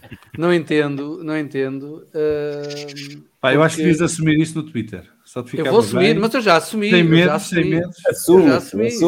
Sai do armário. sempre a dizer a mesma coisa, não é? Senão parece o João Salviano com o Alonso. E depois, quer dizer, depois é só haters, ainda mais, é? já tenho alguns. Uh,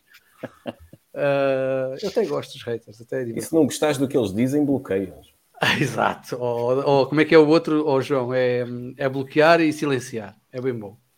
Uh, não, mas está, epá, na, na, na, negativa para mim o Sainz, porque se ele no último campeonato terminou, terminou o, campeonato nitidamente à frente do Leclerc, uh, em termos de, até em, em, termos de, de, como ele estava com o carro, Pronto, lá está ele. Uh, em termos de como lá esse binómio, vou usar as palavras e roubar as palavras, esse binómio carro piloto, eu, eu, gostei muito da última parte, da parte final do campeonato do Sainz pareceu-me que estava furos à frente do, do, Charles Leclerc. Este ano, não sei, uh, é uma questão de habituação ao carro, não sei, mas sinceramente não é só o carro, não é só a fiabilidade do carro, é, pá, é, vejo-o a cometer imensos erros, uh, tenho um pouquinho medo do carro, até em qualificação, acho, acho ou, está muito, muito bem, ou está, ou está uma desgraça e não, não sei. Uh, prejudica ali um pouco aquilo. E tenho pena porque eu gosto muito dele e gostava muito de o ver como campeão do mundo. Mais do que o Charles Leclerc. Só que uma parte, o Rafael Mota está a lembrar bem que no ano passado aconteceu a mesma situação na largada em Baku, uh, nesse caso foi na segunda largada, segunda. mas o Hamilton falhou a travagem foi em frente, foi a história do Magic Button, não é como aquilo se chamava. Uh, mas lá está, quem parte por dentro tem vantagem normalmente sobre o, quem está na pole position. Uh, não faz muito sentido. Eu percebo que seja a linha de trajetória a parte tem mais borracha e mais aderência e não sei o quê, mas numa distância tão curta para a primeira curva, não sei se isso compensa. Uh, mas pronto, continuando, desculpa, Bruno. Um, mais destaques pela positiva. Agora o Nuno Pimentel, Desculpa, o Nuno Pimentel está aqui com um comentário há 24 horas de Le Mans. Agora a sério, e o Alonso oh. a capotar nas dunas em repeat. Uh, aquele Toyota Hilux é o carro mais bem construído da história do, automobilismo. Pois é, pois é. Aquilo anda há anos a regular e não há mais risco que aquilo, só um MM. Podes crer, um Alter 2. Cada vez que rebola, a seguir o Alonso engrena a, a mudança e vai-se embora. O carro continua não haveria aquilo. Sempre na boa. Uh, um destaque para mim pelo positivo ao principal uh, é a extraordinária maturidade do Max este ano, uh, depois de ser apenas a primeira vez campeão do mundo, embora ele já ande aqui há, há cinco anos, mas parece-me de uma maturidade pá, brutal. Faz um choraminho de vez em quando, faz parte, é campeão do mundo. Já muitos disseram isso sobre o, o Hamilton, e é verdade. Faz parte quem quer ser campeão, mas eu acho que ele pá, tem uma maturidade, é uma, é uma, coisa eh, na gestão dos pneus, a, a, a, o que ele também comunica com, com as boxes, eh, acho que é um ponto pela positiva, sem dúvida nenhuma, é esta maturidade. Uma equipa que eu gostava de destacar pela negativa, muito embora alguns a destaquem pela positiva, algumas pessoas, é a Alfa Romeo. Eu, sinceramente esperava muito mais da, da parceria Alfa Romeo Bottas, porque eh, se de início me pareceu que aquele motor Ferrari e o Alfa Romeo era um carro também mais ou menos bem construído, e com o Bottas lá dentro era capaz de dar ali uns despiques engraçados. Uh, quanto mais não seja nos primeiros grandes prémios com a Mercedes, isso acabou por não se verificar muito. O Bottas anda um bocado discreto ultimamente, o carro está cada vez menos fiável.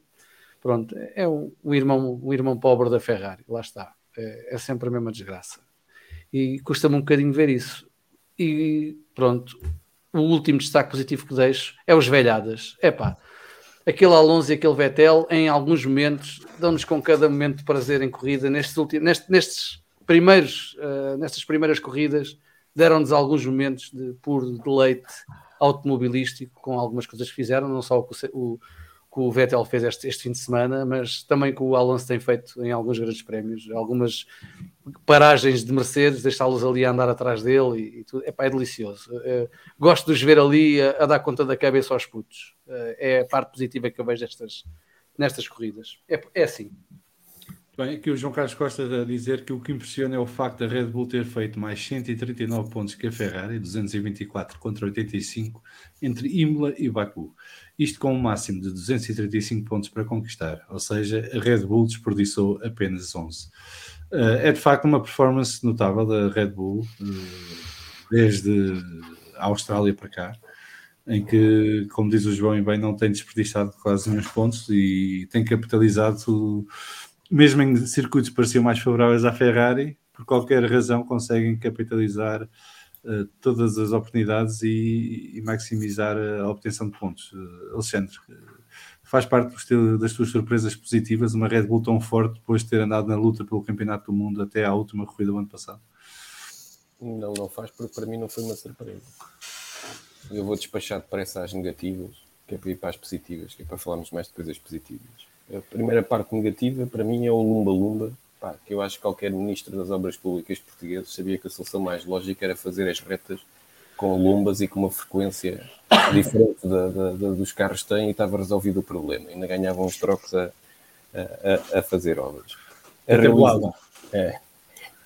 a realização, pá, acho que melhorou um bocadinho, mas não melhorou assim tanto. A direção de corrida estávamos, acho que melhorou, mas também não melhorou assim tanto. As mais decepções, o Sainz, já falaram mais suficiente. A McLaren, que também é mais uma que todos os anos vai para para começar a, a lutar por vitórias e está quieto. A Mercedes, obviamente, que é uma desilusão, porque quem domina como dominou quase uma década e, e fazer um erro ou, ou arriscar demais é estranho. E as últimas três, que é aquelas que eu queria mais focar nas coisas más a Williams, foi mais uma daquelas que disse: ah, eu não vou gastar muito dinheiro e tal, para o ano é que vai ser. Pá, ainda não percebi qual é que foi bem a diferença entre, o ano passado e este. E este ano, Aston também falou muito e, e só não é pior porque de vez em quando o Vettel compensa em certas corridas. Pá, e o, o Mick Schumacher, vocês também já disseram que tinham a dizer, mas acho que deve considerar se isto é o que ele é capaz de fazer. Está a parecer mais rookie este ano do, do, que, do que foi o ano passado. As coisas boas. Eu recordo que muitos de nós disseram que a lanterna vermelha aqui no FF1 ia ser o Zu, e para mim é uma. Posso me enganar, mas para mim está a ser uma boa surpresa, porque é, embora tenha o Bottas ao lado, mesmo em ritmo, em termos de ritmo para o Bottas, e o Bottas não é um piloto qualquer, especialmente quando não chove, e, o, e ele tem-se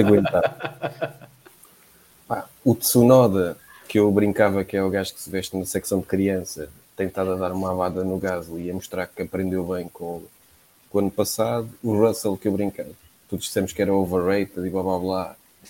Mais uma vez, se calhar está a mostrar que, embora não mereça a loucura da imprensa britânica, e está, eu acho que noto pequenas diferenças no discurso dele ao longo de cada corrida. O discurso dele vai ficando um bocadinho mais grossa, a vozinha dele. o Magnussen, pá, eu não gosto particularmente do Magnussen, mas tenho que dizer que não estava minimamente à espera que ele fosse tão competitivo. Pá, e para mim, outra coisa positiva que não tem bem a ver com o campeonato foi o pessoal que participava aqui na. Vamos falar de fundo e que teve a oportunidade de ir comentar coisas a sério noutras, noutras plataformas e que eu acho que também foi uma coisa positiva desta época. E pronto, fui rápido, acho. Muito bem, isso, isso é fechar com a chave de ouro, não é? Rapaz, exatamente. Categoria. E mandar um abraço ao Rui Matias, à, à Clara Correia e à Joana Moreno e parabenizar mais uma vez por não só por terem tido a oportunidade, mas terem agarrado essa oportunidade e estarem a fazer um belíssimo trabalho com comentadores uh, na concorrência. Ah, na Sport TV. na Sport TV, a Clara e a Joana comentam a Série W e, portanto, recomendo que vejam e que acompanham. Eu chamo Série W. Uh, e o Rui está a comentar as Superbikes e está a fazer um belíssimo trabalho uh, e sempre em crescendo, e é assim mesmo. Uh, aqui aproveitar também um comentário que está, uma pergunta que nos estavam a fazer aqui no, no chat, que foi o João Pereira. Acham que o António Félix da Costa ainda ganha a Indy 500 para ganhar a, coroa, a tripla coroa? Uh, não, porque a tripla coroa é a Indy 500, as 24 horas de Le Mans e a geral e o Grande Prémio do Mónaco de Fórmula 1. Uh, mas aproveitar para mandar um abraço ao António e parabéns, grande vitória no LMP2. Uh, e ao Henrique Chaves. Henrique. Calma, mas eu ainda não me calei, mas deixei acabar. O António andava à procura desta vitória. O Vasco está-se a vingar. o, António andava, o António andava à procura desta vitória há muitos anos e finalmente conseguiu. Uh, lamentar e mandar um forte abraço também ao Filipe Albuquerque que por azar e azelice de outro piloto aos 5, 10 segundos de corrida ficou logo arredado de poder lutar pela vitória porque acabaram com o carro 92 na gravilha por um erro do René Rast na largada. Uh, aliás, eu recomendo quem não viu que vá ver a largada, porque eu ali malta e pensava que estava na Fórmula 1 e que aquilo era vida ou morte chegar à primeira curva à frente. Uh, mas um forte abraço para o Filipe. Fizeram uma recuperação espetacular e o Filipe teve em grande, como sempre, também. E um grande abraço para o Henrique, que rookie, soube há pouco tempo que é alemã, foi lá, mostrou o seu talento e toma lá, toma lá disto, traz a taça para casa, campeão do Mans, 24 horas de Le Mans, GTE uh, AM. Uh, e, e, portanto, como português, acho que só podemos estar orgulhosos de ter tantos e tão bons pilotos eh, por esse mundo fora a brilhar-se, sobretudo naquela que é para mim a corrida mais importante de todos os anos, que é as 24 horas de Le Mans. Uh, falta a vitória à geral agora e eu acho que temos uh, talento para isso e quem sabe com a próxima geração uh, não teremos o, tanto o António como o, o, o Filipe e talvez, quem sabe, o, o Henrique em carros com capacidade para lutar pela vitória geral. O Pedro Dias está aqui a puxar a brasa à sardinha dele. Uh, tripla coroa do século XXI é alemã em LMDH, Mónaco em Fórmula E, Indianápolis em indicar híbrido e depois acordam e a realidade é completamente diferente. Uh, muito bem, vamos continuar. Vamos aqui visitar. Uh, ah, não disse as minhas surpresas negativas e positivas. Posso dizer rapidamente. A, minha, a mais negativa para mim é, é, o, é a má forma da Mercedes. Uh, a Mercedes habitou-nos a mais e melhor. Uh, eu estava com a que a Mercedes iria sofrer um bocadinho este ano para poder continuar a ganhar uh, corridas e campeonatos, mas nunca pensei que ficassem tão para trás. Uh, só para lembrar, no final da temporada de 2020, a Mercedes tinha mais de um segundo de avanço sobre o resto. Uh, e neste momento há mais de um segundo das equipas da frente. E portanto tem sido uma queda acentuada e, e o carro deste ano de facto foi um tiro ao lado a ver o que é que eles fazem para 2023, porque acho que este carro é para esquecer não é para desenvolver. Uh, mas estão a pagar também um bocadinho da soberba de terem ganho oito campeonatos do mundo construtores seguidos e acreditarem que tem o top de medidas e tudo o que eles apostam vai dar resultado, porque outras equipas testaram este conceito e desistiram porque acharam que em tempo útil não seria possível chegar aos níveis desejados de performance uh, e a Mercedes uh, achou o contrário. há que louvar a coragem, mas também normalmente com a coragem vem a insanidade das decisões é por isso que os atos de são tão louváveis, é porque houve ali uma loucura por trás que 99,9% dos restantes não, não teria cometido. A Mercedes cometeu e agora está a pagar o preço por isso e vamos ver como é que recupera com uma equipa que oito vezes campeão do mundo que é uh, e ver se em 2023 temos uma Mercedes mais forte lá à frente. Uh, em termos de pilotos, uh, eu não me desiludo do Mick, acho que o Mick está a mostrar o que já é, já era. Eh, acho que o ano passado na AS também não fez nada especial. Uh, aliás, eu acho que o, o, Mick teve corridas o ano passado que, se não fosse o Mazepin ao lado, era de ser trucidado pela crítica. Uh, e muitas vezes teve acidentes de estapafúrdios que não faziam sentido nenhum. E este ano está outra vez nesse, nesse registro. Com o azar, tem ao lado um piloto super experiente e muito rápido, que é o Kevin Magnussen, e que, portanto, torna tudo isso muito mais visível e, e preocupante para o Mick.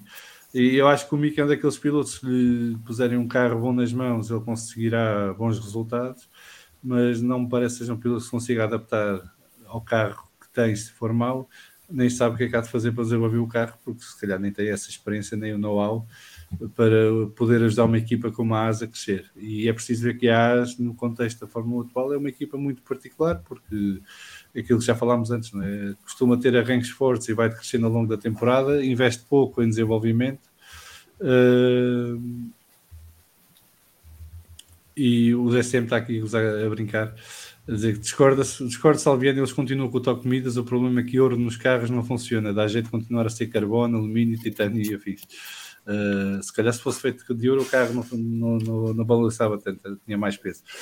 Uh, em relação às surpresas pela positiva, Uh, eu acho que o segundo pelotão está, está ao rubro, temos mais equipas nesse segundo pelotão e isso é bom.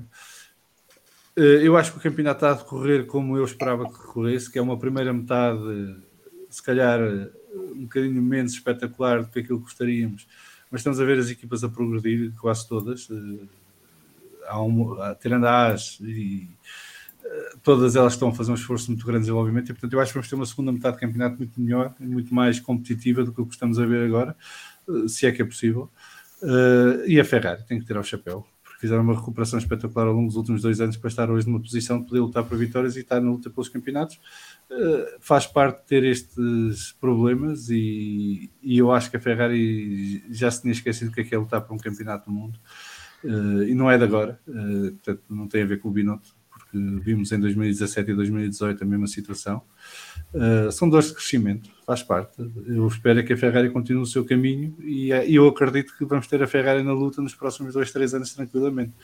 Uh, e espero é que se juntem mais equipas a este lote, a começar pela Mercedes, mas também a própria McLaren, a Alpine, consigam encurtar as distâncias e, e encostar-nos da frente, até porque Uh, isto agora já não vai ter muita ciência durante os próximos anos, é? o regulamento está feito, está fixo, vão mudar poucas coisas de, de, relevo e, portanto, as equipas vão ter tempo para se adequar e encontrar as soluções que precisam. E, quem sabe, acabarmos esta, esta era um, eh, ao nível daquilo que foi o campeonato de 2010, que foi para mim o melhor campeonato dos últimos 20 eh, anos, em que tivemos três equipas fortes com cinco pilotos fortes a disputar o campeonato até ao fim uh, e a alternar entre si nas vitórias nos diferentes grandes prémios.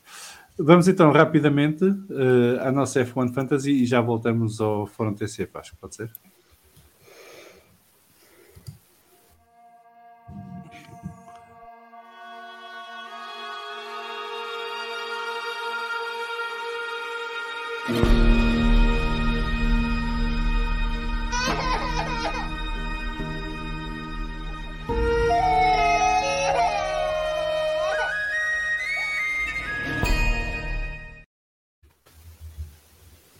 E aqui temos os resultados do Grande Prémio do Azerbaijão, na nossa liga F1 Fantasy. O, a equipa Max Delstappen, eh, do António Cachada, com 270 pontos, foi a grande vencedora, seguida da equipa da nossa Sara, que costuma estar no debrief connosco, uh, Lovely Sunday, com 250 pontos. O Gonçalo F, com o Team One, 272 pontos, em Execo em terceiro lugar, com o Team 3 do Rui P, com 232 pontos também. E a Barbecue F1 Team, deve ser da Ferrari. Uh, do José N com 222 pontos no quinto lugar. Na classificação geral, e a liderar neste momento, uh, se isto me ajudar um bocadinho, temos o Max Verstappen do António Cachada com 1674 pontos em primeiro lugar, seguida da East Ham Bull do Luís D com 1511 pontos. A Sara em terceiro lugar com o Lovely Sunday com 1670 pontos. Está aqui alguma coisa errada, porque a Sara tem mais pontos que o Luís D. Isto é um bug qualquer do sistema, mas não sei agora corrigir. O Istanbul tem, do Luís D tem 1641 pontos terceiro lugar. Em quarto lugar, o El Plan Antifose Hope do João B, 1635, só pelo nome devia estar em primeiro. O Bruno F1 Team de, do Bruno R uh, com 1632 pontos em quinto lugar. Já sabem quem vencer este ano a nossa Liga F1 Fantasy terá direito a um chapéu autografado pelo Lance Stroll e pelo Sebastian Vettel, a oferta do nosso embaixador, uh, Chelsea, embaixador Nuno Pinto, que presumo que esteja ou já em Montreal ou a caminho de, e a quem mandamos um abraço. Uh, vamos então ao próximo tema, que é o Proposing, o Bouncing e o Bottoming, uh, um tema nada controverso e pouco falado nos últimos dias. Mas antes vamos fazer aqui uma rápida visita ao nosso Fórum TSF. Acho que podes pôr aqui algumas das mensagens que chegaram. O João Abreu, calma, a Mercedes falha de 9 em 9 anos, a Ferrari falha de 9 em 9 corridas a correr bem. Em 2023, os rapazes da marca da estrela vão estar de volta. Um, o Zé, o Zé, o Zé Manuel diz Amém. Uh, o Borralho está ali mais abaixo na Liga Fantasy. Deixa-me uh, só dizer uma coisa: que está, no, no, no chat está aqui uma conversa muito engraçada sobre o MM, que devia ser o próximo episódio de uma corrida, Ei. um carro, um piloto. Era lindo. Mas o MM já esteve na Fórmula 1. Não, pá, mas não precisa de estar na Fórmula 1. Mas pronto. Acho que, acho que o Zé Manuel Alinha numa conversa sobre isso, até traz o colega dele que tem o, o protótipo. Sim, sim. Pá, por acaso o Alter 3 não é o mais bonito deles todos. O Alter 2 para mim continua a ser o mais bonito. Mas pronto, adiante. Muito bem. Desculpa. Uh mais comentários? Acho que queiras escolher. Não, não, não, está tudo, tá, estamos em dia. Estamos com as queridas em dia. Muito bem. Uh, a USR está aqui a dizer que o, o Mick sempre foi isto, era só prestar atenção à sua carreira júnior e não é um mau piloto, apenas sobrevalorizado. E de resto vamos continuar então. Então, proposing, bouncing e, e bottom. Uh, nós, a ideia não é termos aqui uma discussão muito acentuada sobre o lado técnico dessas coisas, até porque Uh, há quem explique muito melhor do que nós e que o tem feito na Sport TV, como é o caso do João. Uh, e também há muita variedade de informação lá fora sobre esta temática. Uh, a questão é o que é que achamos que deve ser feito em relação a isto. e eu vou-vos lançar a minha proposta, que é uma proposta que coincide com o que o Nuno Pinto também disse ontem na Sport TV no podcast da Sport TV, Grelha de Partida, salvo erro. Da terça-feira é o Grelha de Partida e ao domingo é o F1 na Sport TV, é isso? Estou certo? Pronto. É isso. Um, que é aquilo que eu acho que a FIA pode fazer neste caso é uh, intervir no sentido de criar uma, um limite máximo de porpoising, bottoming e bouncing que os carros podem ter. Uh, que meçam as forças G que os carros estão a sentir em pista e que imponham o máximo para que se preserve a segurança e a integridade física dos pilotos. Eu sou contrário a mudar regras a meio da, da temporada, sempre fui. Uh, E aliás, tenho uma que me está atravessada, já não lembro se foi 2011 ou 2013, em que a Ferrari estava melhor e de repente a Pirelli muda as pressões dos pneus e o Red Bull foi-se embora. Em 2013. Uh, e tudo com base naquele festival Não, de uh, Silverstone. Não, ou foi 2011. Acho que é. Foi um desses dois. Uh, tudo com base no festival de Silverstone em que andavam a arrebentar pneus da torta direita porque as equipas andaram a brincar com as pressões. Um, portanto, esta é a minha opinião. E gostava que vocês tivessem aqui também a oportunidade de exprimir a vossa sobre esta situação. Temos aqui fãs mais recentes e mais antigos da Fórmula 1 e, portanto, uh, malta que já passou por várias fases da Fórmula 1 e que já viu isto ser feito de várias maneiras. Uh, e começava por ti, João. O que é que tu achas que a Fórmula 1 deveria fazer nesta altura em relação a esta problemática? Chamemos-lhe assim.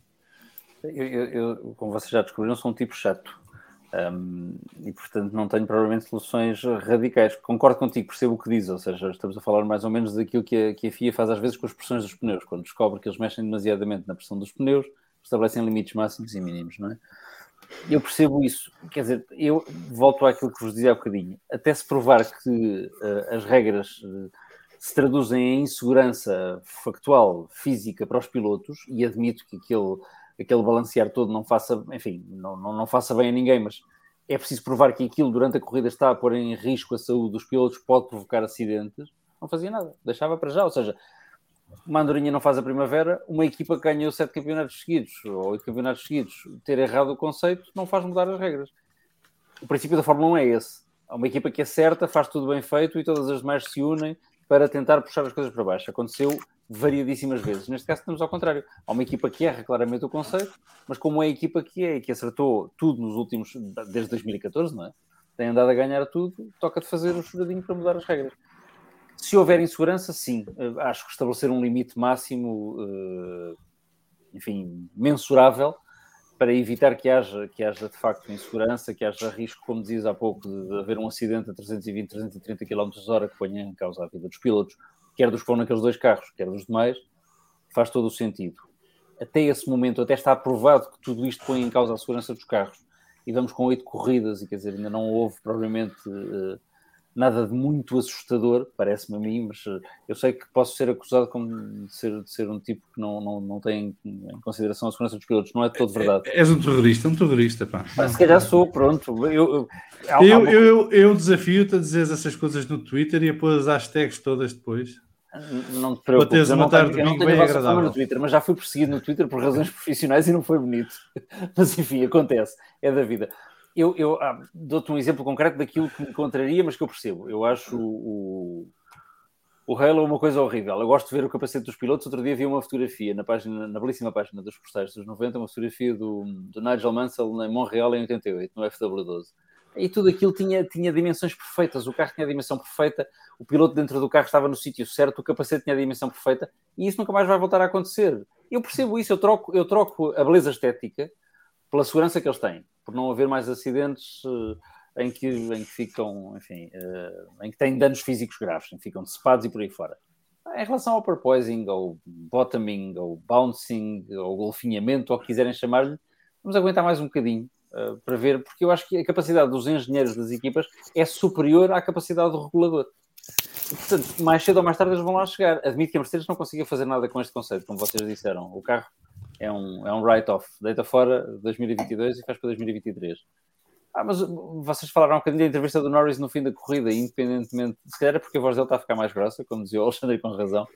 Aquela entrevista diz tudo, não é? Em quatro palavras diz tudo. Há um problema. Sim, há uma equipa que não acertou. Vamos ter esperança de que eles consigam acertar e vamos aguentar isto até ver. Os carros seguem-se melhor uns aos outros. Não sou grande fã da estética dos carros, mas conseguem, apesar de tudo, ter menos perturbação aerodinâmica. As corridas estão boas, tirando, tirando o facto da, da Red Bull ter ganho mais, mais do dobro das corridas da Ferrari. Não vejo necessidade de fazer uma mudança radical. Até porque as mudanças radicais em reação, na Fórmula 1 como em outras dimensões da vida, geralmente são piores do que aquelas que esperam para ver e que vão analisando os dados todos e depois, então, no fim, sim, tomam uma decisão que me parece ser mais ponderada. Vasco. Pá, este é um tema que, que, que, o interesse que me gera é, é, é, é muito baixo, porque, porque, porque isto não é uma coisa. Os carros quanto mais uh, próximos estiverem do chão, mais aderência vão ter, mais carga aerodinâmica vão ter e mais rápidos vão conseguir ser. E isto uh, acaba por ser um bocadinho. É quem, quem, quem pensou melhor isto, quem teve o melhor golpe de asa, quem teve a, a melhor capacidade. Uh, e, e, quem acaba por, por não conseguir isto vai utilizar todos os estratagemas possíveis e imaginários como a Mercedes está a fazer. Uh, como também falam de, de, de, foi o João Carlos Costa que falou nisto num dos treinos livres na, na, barra de inércia, olha lá o que é aquilo que de alguma forma poderia reduzir, não me perguntem como deixo, deixo para, para, para o Alexandre e para os engenheiros. É um amortecedor de inércia, não é? é um exatamente, amortecedor de, de inércia, exatamente. Uh, mas quer dizer, isto acaba por ser um bocadinho uh, Admito que se calhar ninguém estava preparado para isto ou não, porque quer dizer, também soube dizer que, que esta questão do efeito sol já existe nos LMP2 há, há anos. Uh, uh, portanto, quer dizer, acaba por ser um pouco uh, uma conversa que todos nós fomos, fomos surpreendidos com isto e se calhar pode, pode ter proporções exageradas. Isto é, é como, como já disse o João e disse o Nuno Pinto, quer dizer, devem existir limites e a partir daí eh, eh, mas isto é como tudo, não é? Um, um carro, a, a, FIA também impõe limites nos motores e nas, nas, nas pressões de, de na, na, na, em vários elementos do motor de modo a limitar a potência. Porquê? Porque a partir de determinada velocidade aquilo torna-se uh, uh, o, que é, o que já é por si perigoso torna-se ainda mais perigoso. Portanto, uh, vejo com muito má olho por, por, muito, de uma forma muito pouco entusiasmante para, esta, para este, churam, este churaminguice da, Mercedes. Irrita-me profundamente, porque acho que é, é, é, é um mal perder e é, é, acaba por ser um bocadinho uh, um ressabiamento que, que, que, que, que, se for feita alguma coisa, acho que só vem. Uh, uh, vai ser um espetáculo triste, porque, porque, porque Uh, porque é que a, a, Red Bull e a Mercedes, a Red Bull e a Ferrari e outras equipas que conseguem lidar bem com isso têm que ser prejudicadas porque fizeram melhor o trabalho de casa? Não tem que ser. Portanto, uh, é algo que, que, que, que, está apenas a ser usado de uma forma uh, a, a, tentar que uma equipa específica que é a Mercedes não tenha esse problema. O Pierre Gasly veio agora dizer isto porque, porque porque se calhar também está ele um bocado ressabiado porque, porque renovaram o contrato ao, ao Pérez. Portanto, uh, é claro que porque, porque, se nós formos olhar é, com realidade para estas coisas, aquela curva 16 de, de Baku é perigosíssima sempre. Porque basta falhar ali qualquer coisa, basta. Vamos, aquele pneu do, do Verstappen e do Lance Stroll no ano passado se tem rebentado nessa curva. A Eles tinham quase rebentou, tinham-se esbardalhado contra o muro e aquilo tinha sido perigosíssimo. Aquela, aquela secção a última secção é perigosíssima. Mas quer dizer, é sempre perigosíssima em qualquer, em qualquer momento com, com, com, com, com o proposing, com, com, com, com, o bouncing, ou aquela coisa que o carro bate no chão. Epá, portanto, isto eu acho que é uma é conversa muito, muito pouco entusiasmante. Eh, se a FIA para o ano quiser estabelecer limites, que os estabeleça, que, que, que os regule, mas é para o ano, não é este ano. Portanto, adiante, é o que eu tenho a dizer.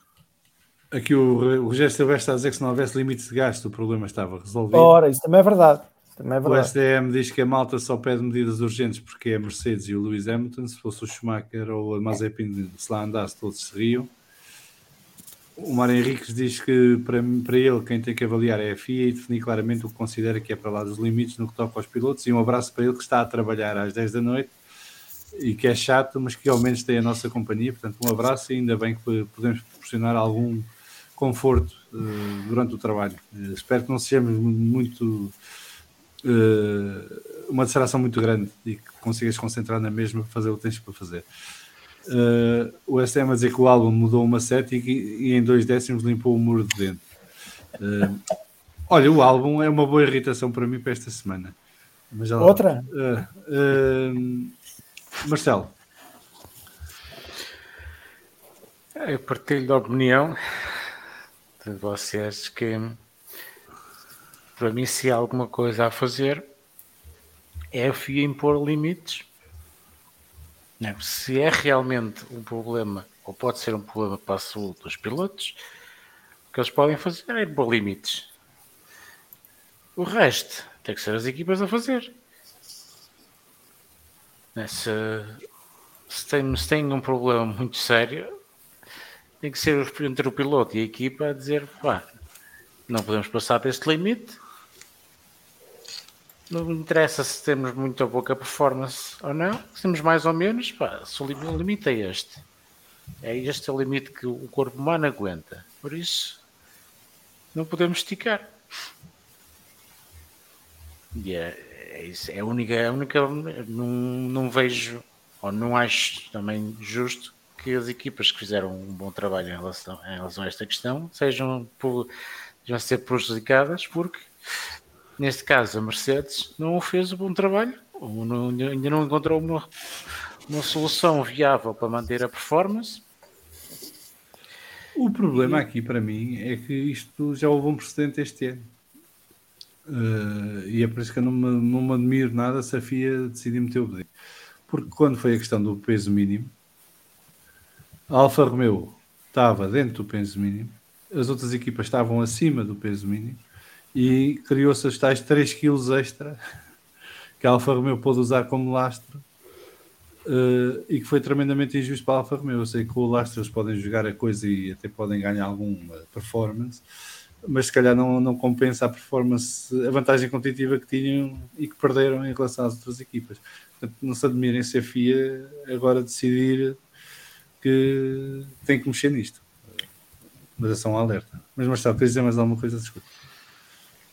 Não, é, é isso. É que, do ponto de vista, a única coisa a mexer é, é impor limites para salvaguardar também a condição física dos pilotos. Muito bem. Bruno. Epá, eu não vou acrescentar muito mais ao que já foi dito, mas Pronto, quero, quero obrigado. Só... Obrigado, Deus. uh, foi um prazer, foi um gosto. Uh, não, o que, o que, eu quero dizer é, é, é, o seguinte: ao fim e ao cabo, quem foram os pilotos que se queixaram? Não é? E, e reduz-se um pouco a isso. Reduz-se um pouco a isso. É, é, é, quem é que se queixou, ao fim e ao cabo? Quem se queixou foi quem tem o carro, o carro mal nascido, à partida. Uh, agora, prejudicar-se a meio de uma temporada outras equipas têm boa performance e conseguiram resolver os seus problemas antes. Volta à mesma conversa que tive há pouco, e exatamente a mesma ideia. Eu também vejo outros carros a terem uh, porpoising, bottoming e whatever.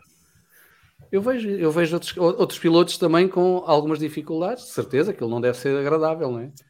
Uh, vejo os Ferraris a, a darem fortemente, mas a verdade é que estão à frente.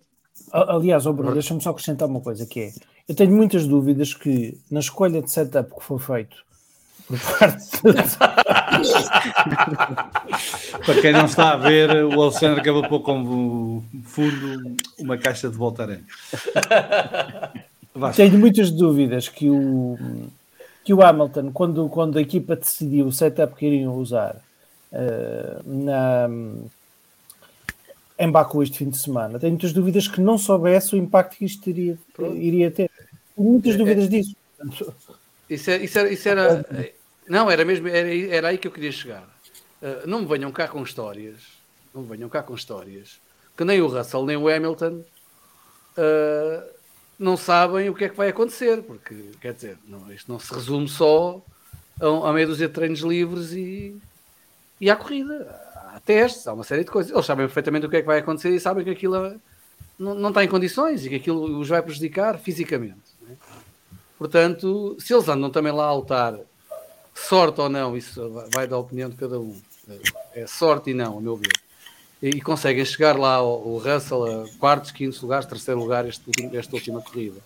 E o, e o Hamilton, fora duas corridas, salvo erro, epá, anda, anda ali dois ou três lugares atrás ah, é por alguma razão, não é? Porque o carro realmente não, não, não funciona, aquilo, aquilo está mal e aquilo durante a corrida, eles, aqueles, aqueles tipos já fizeram alguns milhares de quilómetros a, a levar com, com Voltaren, a levar com Voltaren por cima, não é? Porque aquilo não é nada fácil.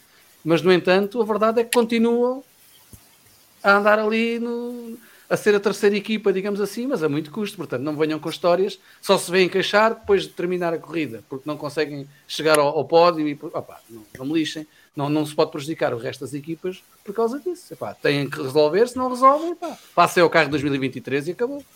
e, e deixem-se de conversas e, e, e comecem a ter menos performance, levantem o carro, ou então a FIA tem mesmo que criar algum limite. Uh, se, é, se é para proteger a saúde física do, é, dos pilotos, tem que criar algum limite, mas uh, não pode prejudicar os outros, a meu ver.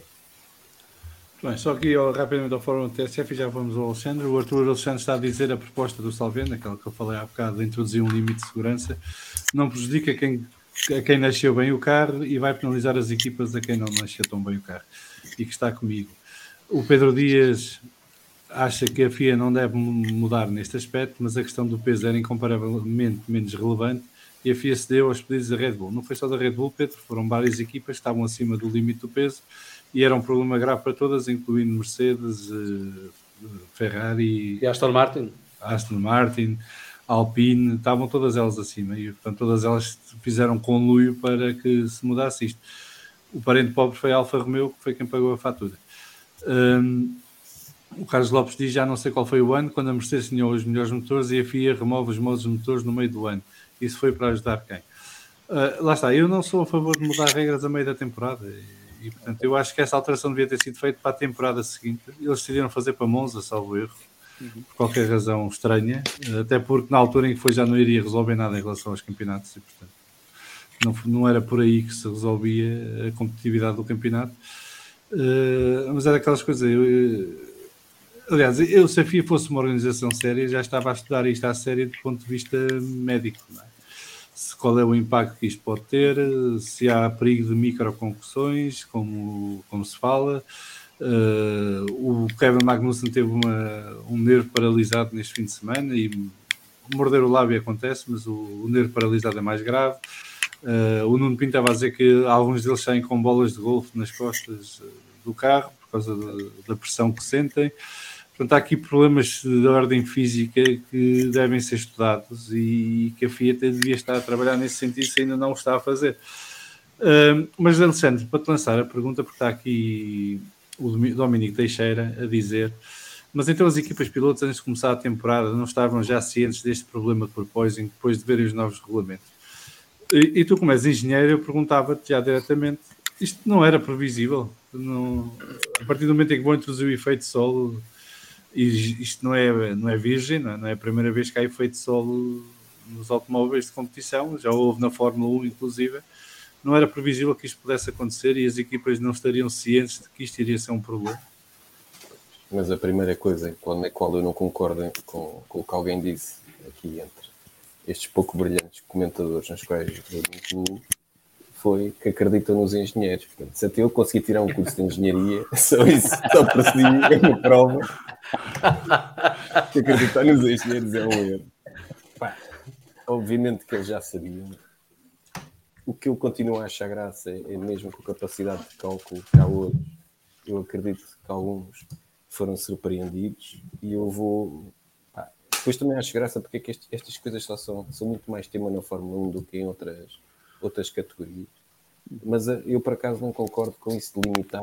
Mas eu isso eu percebo, Alexandre, porque na Fórmula 1 tem mais visibilidade lá à partida, os carros vão muito mais rápidos e o problema tem dado desastre, não, não, não é mais suave, não é? Porque os LMP2 também têm, mas é muito mais suportável, os carros são completamente diferentes. Os gajos, os gajos, já vão sentados a, a milímetros do chão, não é? Nos Fórmula 1. Portanto, com um problema deste género, eu imagino que aquilo deve ser um sofrimento para todos, inclusive. as, velocidades, as velocidades são um bocadinho diferentes. Portanto, eu não acho que isto seja um problema de, de, engenharia, até porque tu não resolves um problema grave de engenharia. Isso não é, é a teoria italiana, que é, tu tens uma, uma descobriste que fizeste uma porcaria, então fazes um, uma máquina ainda mais complicada para resolver o primeiro erro. Portanto, isso não é, não faz, não faz sentido. Eu, para mim, acho que isto não é regras da FIA. Isto é um problema de budget e, portanto, eh, quando deixarem com, com a mariquice, vou dizer mariquice e vou ser criticado, com, do, do, do teto de budget, o problema resolve-se. Isto é um problema de teto de budget. Porque eu não acredito que só uns gajos é que são inteligentes para encontrar a solução. Portanto, os outros não vão encontrar a solução. Só que têm que estar sempre a pensar no, no quanto é que vão gastar e as unidades de não sei o quê, blá blá blá. Isto é a Fórmula 1. Não há budget. Por isso é que é a Fórmula 1. Portanto, é deixar as pessoas trabalhar para resolver o problema sem estarem preocupadas quantos milhões é que no fim vão, vão existir ou não. Até porque o problema do budget, ninguém está preocupado com a sustentabilidade, estão preocupados em meter dinheiro ao bolso. Esse é que é o problema do. do, do Não, e eu, eu há outra coisa, há parte do budget, eh, isto está incluído, mas há outra coisa que me revolta na Fórmula 1 já há uns 15 anos, esta parte, que foi terem acabado com os testes privados. Porque é que as equipas não podem testar? Mas faz algum sentido. Imaginem que uma equipa que vai lutar para ganhar a Champions não pode treinar entre jogos. Tem alguma lógica isto? Isso, isso Para poupar que ser. dinheiro. Mas para poupar que dinheiro? Ah, pois acabam de gastar no simulador. Nos simuladores e nos computadores e a contratar mais engenheiros de software e mais não sei o quê, que não tem nada a ver com Mas poupar com dinheiro. carro. Mas tu, tu com, com o cap. Não, mas essa foi desculpa, equipas- essa foi a desculpa para acabar com, com os testes privados. A, verdadeira razão foi para acabar com o domínio da Ferrari, ok? Porque na altura a Ferrari tinha duas equipas de treinos a, a correr em simultâneo todas as semanas, uma em Fiorano e outra onde, onde pudessem. Ah, mas é- ó, João, sempre foi assim. A Ferrari sempre Sim, foi a mas, Ferrari. mas Isto eu é não estou a dizer que estás errado, estou-te a dizer é porque é que pararam com os testes Eu privados. sei, mas é preciso que, se calhar, há pessoas que não, não, não se lembram ou não sabem isto.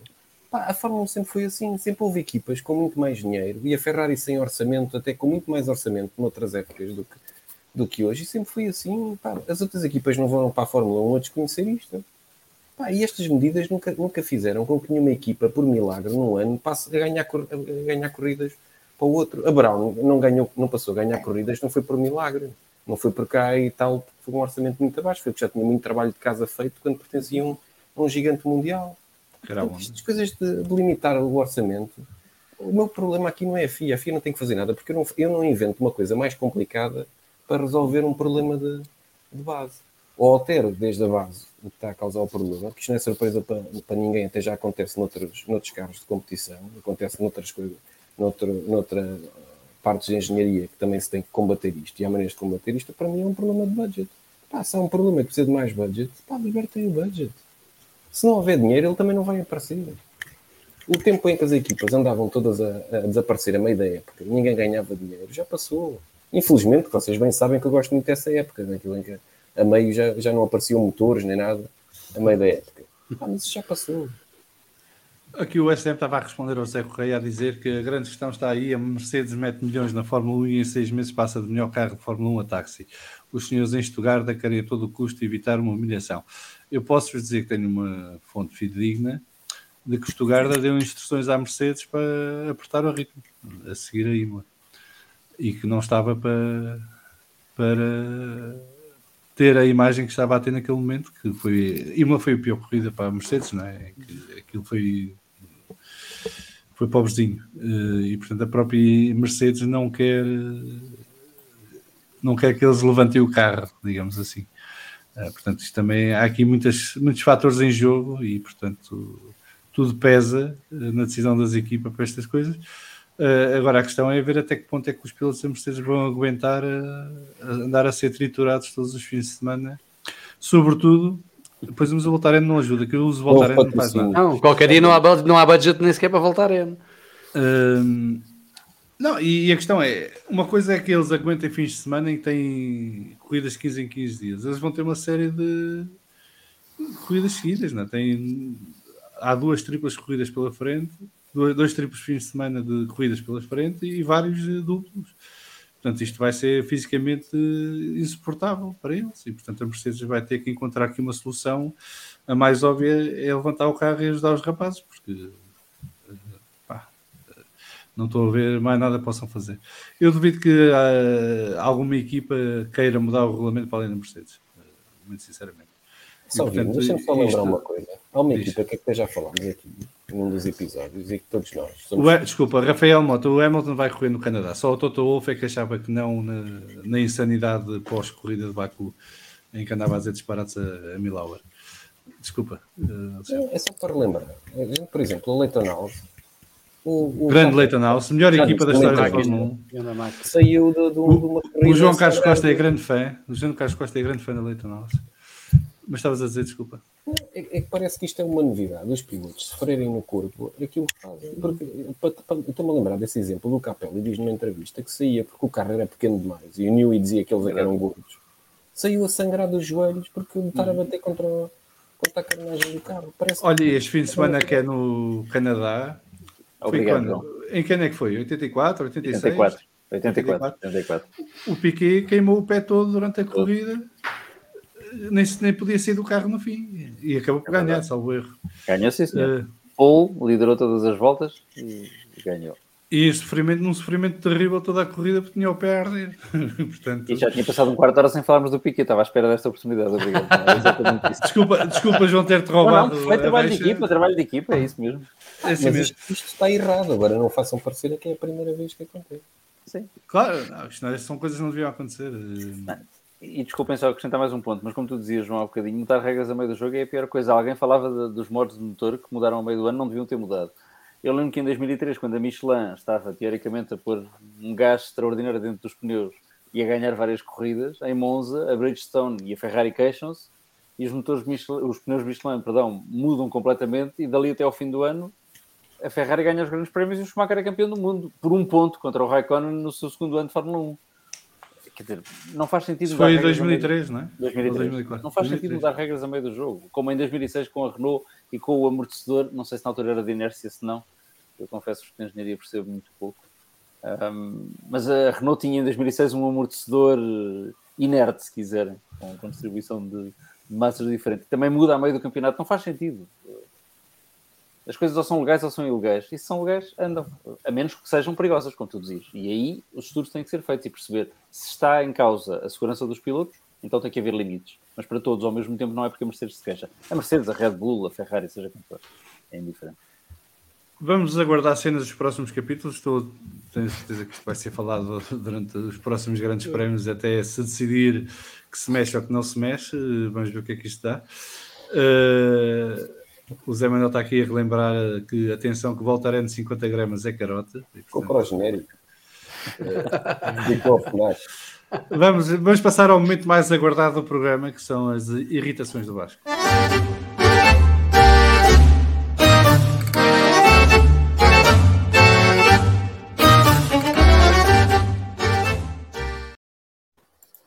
Vasco, eu tenho duas irritações para partilhar, eh, portanto vamos ver se alguma delas é a tua ou se as minhas são extra. Força, Então, mas tu já tens irritações? Pronto, eu já tá tenho, tenho todos os fins de semana. é Bom, isto, isto começa. hum, Eu tinha uma coisa chatíssima que não tem piada nenhuma, que era que tinha a ver com as estratégias e as ordens de equipa, mas entretanto, depois o dia eh, foi correndo e aconteceu isto. Eh, não sei porquê, mas fui alertado pelo Salviano que ele, num- desabafo num grupo do WhatsApp que nós temos, disse qualquer coisa como deixa lá ver se, se é desta que percebem. E alguém nos vinha, e eu estou a dizer aqui, utilizar o, o- o plural majestático, nos vinha, nós vamos falar de fundo, eh, um, dizer eh, porque é que não nos assumíamos como fãs do Verstappen e não sei o quê. Portanto, que eu fui buscar aqui o- este comentário do, do Boa Noite fãs do Verstappen. Um, e, e- e o Salviano respondeu a esse, esse tweet que eu não faço ideia de quem era, porque não tem interesse nenhum. Eh, o Twitter não, não, não é essa pessoa. Não é para atacar a pessoa, é a Exatamente. situação. Exatamente. Ahm, e ah, o Salviano pôs uma fotografia do Alonso. E eu, que sou um utilizador, como todos sabem, do Twitter, ah, ah, experiente e cheio de seguidores, acho que já, já, já tenho 130, portanto, ou, 100, ou 120, ou lá o que é, portanto, vivo Temos de resolver isso. É seguir Opa, a eu- conta, eu já digo a conta, vai falando. É pá, deixa lá estar isso, porque eu, que- eu quero continuar a ter sossego na minha vida. pronto. Ah, e, e- eu pus uma fotografia do Carlos Sainz. E eu acho que é- irrita-me profundamente isto, porque ah, de uma vez por todas que têm que perceber que o Salviano é fã do Alonso, eu sou fã do Carlos Sainz, o Bruno parece que também é fã do Carlos Sainz, o Magano não sei de quem é fã, mas sei que é do Porto. Portanto, não, não, não tem nada a ver com isso, mas pronto. O Alexandre também não sei de que é que é fã, mas há de ser de alguém. É do Não, Teo isso Fábio. é- Não, o Teo Todos Fábio é o nós- Pedro Filipe. É o Pedro, é o Pedro. Pedro. Um abraço para o Pedro. Todos dos nós, todos nós temos, temos, eh, temos fã- somos fãs de, de um piloto específico. Mas se tivermos que vir aqui malhar neles, vimos. E, sobretudo, não vamos ter problemas em criticar os pilotos que não são nossos, os, os que nós gostamos. Ah, ah, ah, e, mas isso não quer dizer que tenhamos alguma coisa contra eles. ou que não, não, não respeitemos quem gosta deles. Por exemplo, de, de, das pessoas que nós, infelizmente, já não têm vindo aqui ao, ao, nosso podcast há algum tempo, que é o Carlos Estradinha, dos pilotos que mais gosta, o preferido dele é o, é o Bottas, que é um piloto que, que, que, para mim gera a empatia de uma porta. Mas pronto, o, o, o, o, Estradinha gosta muito do Bottas. Eu só por o Estradinha gostar do, do, do, Bottas, eu já, já acho piada ao Bottas porque, porque, porque, o Estradinha é um fã de, de Fórmula 1 muito, muito, muito grande e isso, isso só por si desperta-me desperta curiosidade. Uh, uh, e acaba por ser um bocadinho irritante esta coisa de, andarmos sempre para a esquerda e para a direita a, ter que justificar porque é que temos as nossas escolhas. Nós aqui respeitamos tudo, respeitamos todos, existe espaço para, para, para as Hamiltonetes, para as Hamiltonetes, para as Maxines, para os fãs de, de, do Alonso, que eu não faço ideia como é que se chama, nem do Sainz. Não sei, o João uh, Carlos Costa tinha inventado um nome para isso e já não lembro se era Fernandetes ou, ou Isto é, é, é, muito cansativo, porque para mim, para, para, me, para me obrigarem a ter que ir ao Twitter ver isto, para me obrigarem a responder, vejo o quanto isto me irrita. Portanto, deixem-se lá disso. Nós estamos aqui. Uh, nós estamos aqui para, para, para nos divertirmos e para. para, para fundo... ora, ora, aqui está um bom, um bom piloto para o, para o Alexandre, o André de Careste. Está bem, mas o André de já, já, não. Já não, já não... Bateu contra o Piquet no Mónaco e teve uma bela discussão. Por acaso foi ao contrário, custa-me dizer isso, mas. Ou seja, ele bateu contra o Piquet, mas o Piquet é que se portou mal nesse dia. Pronto. São por nós. O que interessa é que dizer. Não, não, o Piquet, portava-se mal em muitas vezes. Não era estás enganado, João. O Piquet nunca se portava mal. O Piquet era Deus, os outros não Mas essa era a graça que ele tinha, era portar-se mal, não é? E assumir isso sem... Não era o erro, é um. Mas, mas, aí é que está a piada. É que, Olha, mas só para completar, eu era fã do John McEnroe também. Portanto, estás a ver a minha infância. Piquet e McEnroe. Pá, mas isso, isso demonstra muito aquilo que tu és hoje em dia, não é? Coisa. Explica é um, problema, é um problema sério. Isso é um problema sério, Salviano. Mas, uh, uh, pois, a Joana Moreno é, é, fã do Roberto Moreno. Vai-se lá saber. Não, não, o Alexandre, o Alexandre é que é fã do Roberto Moreno. Ah, do pai okay. dela, do pai dela. Mas isto, isto. Alto, alto, fomos todos desqualificados agora.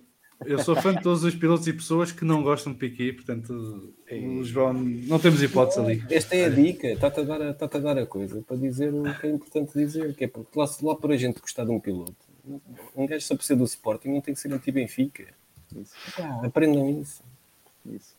Mas olha, eh, eh, isto, isto, isto também. Viste o silêncio, temos... viste o silêncio que se desculpa, vi, vi, vi, viste o silêncio que se criou aqui, atenção. Não, não, Pedro Lagareiro, hoje não estás cá para me ajudar.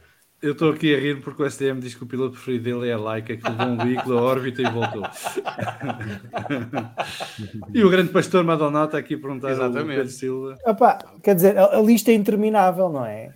Portanto, mas, mas eu só vos queria, porque acho que temos que deixar aqui uma, uma mensagem de esperança, porque eu acho que isto muitas vezes vem de, de, de, de pessoas que vêm Fórmula 1 peraí, que ainda peraí. não se tornaram... O João, Abreu, o João Abreu não conhece o, o lema do podcast, que é Piquet é Deus, Alonso é Rei. João. O Alonso é o rei. Uh, está respondido. Desculpa, Vasco. Pá, isto divindades à parte, uh, uh, isto estava uma conversa muito grande, mas, isto, mas acho que temos que deixar aqui uma mensagem de esperança para, todos, para todas as pessoas que ainda não, não, ainda não conseguem ver Fórmula 1 da maneira que nós vimos que é correta. Pronto, que é correta. Uh, uh, Nós é que sabemos, o resto está tudo errado. Vai tudo para programas de reeducação. Como é óbvio, como é óbvio. Há de se criar campos para isso.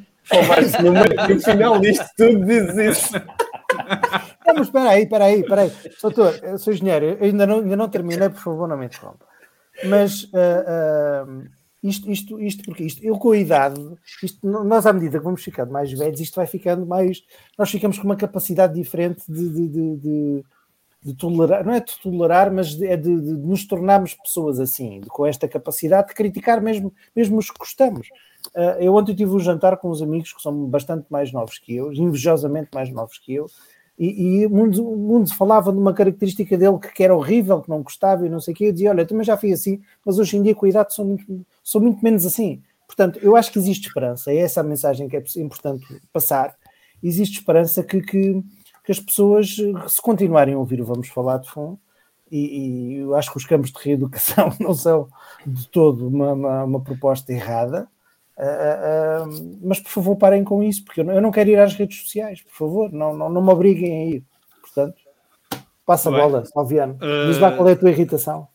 Antes disso, o Twitter do Vasco é o arroba Vasco Epá, não, não 1974. Isso, Vasco P 1974, portanto, é favor de seguir.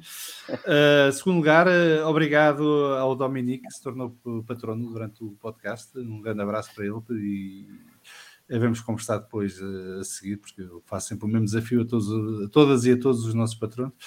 Uh, então vamos passar às minhas irritações. Eu trago duas, mas antes disso ainda quero explicar uma coisa. O meu problema todo no meio disto tudo nem é tanto o teres piloto preferido ou não teres piloto preferido, é que já estamos na fase em que se não falas bem de alguém, és contra. Exato. Se não falas desse alguém, és é. contra. Uh, e isso está profundamente errado. E, não é só na Fórmula 1, é em tudo. Uh, as pessoas são livres de falar de quem querem, de, são livres de gostar de quem gostam, são livres de não gostar de quem não gostam. Uh, e o que nós temos que ter entre nós todos é uma base de entendimento e de respeito. Uh, eu não tenho que concordar com as vossas opiniões, vocês não têm que concordar com as minhas, mas temos que nos saber respeitar e entender que cada um de nós tem direito às suas. Não é? Uh, qual é a frase típica do, do Voltaire? eu não concordo contigo, mas lutarei até à morte para poderes dizer o que tens a dizer. Um, o João Carlos Costa, entretanto, acabou de registrar a Academia de Reabilitação combate à ideia que Piquet é rei. E é correto, João, é correto, João, porque Piquet não é rei, é Deus. é Deus. E portanto tem que se fazer essa reabilitação para as pessoas perceberem. Mas Alonso é rei.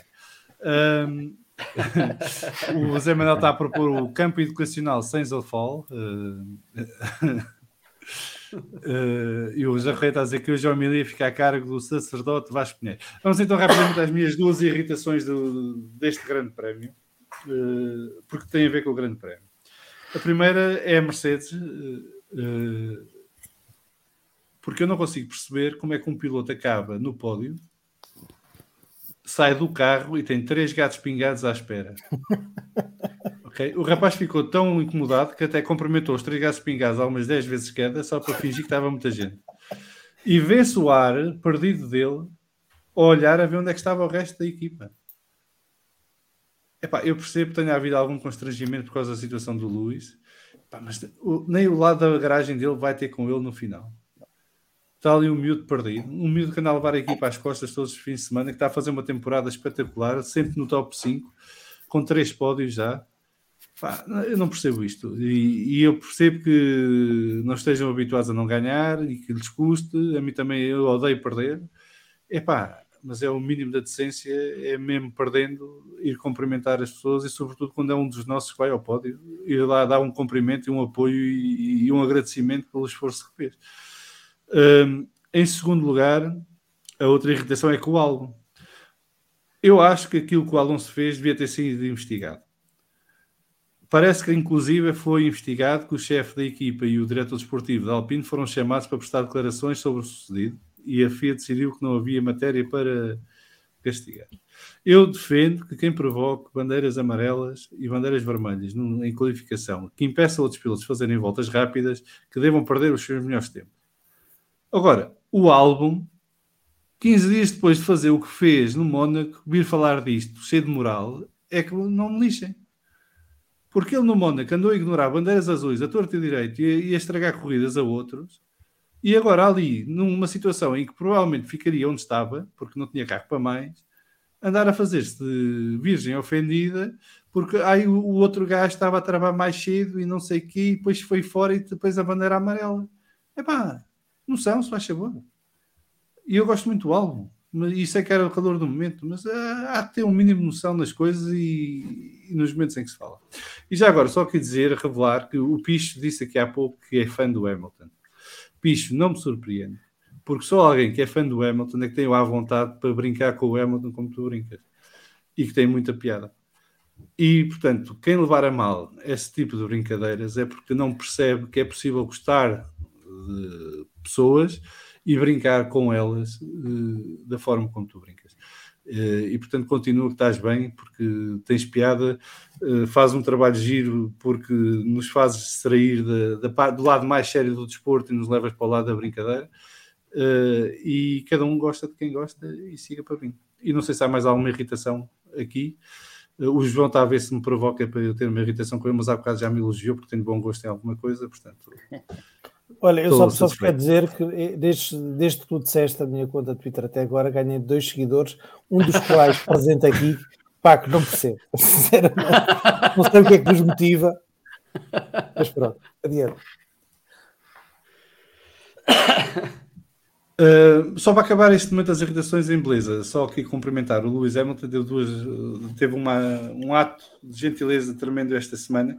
A Naomi Shift da Sky Sports uh, F1 foi atacada no Twitter por um Neandertal que decidiu que devia questionar as suas credenciais para ser comentadora uh, de Fórmula 1 e insinuando só lá estava porque é gira, ignorando por completo o, percurso de Naomi e a experiência que ela tem para chegar onde chegou.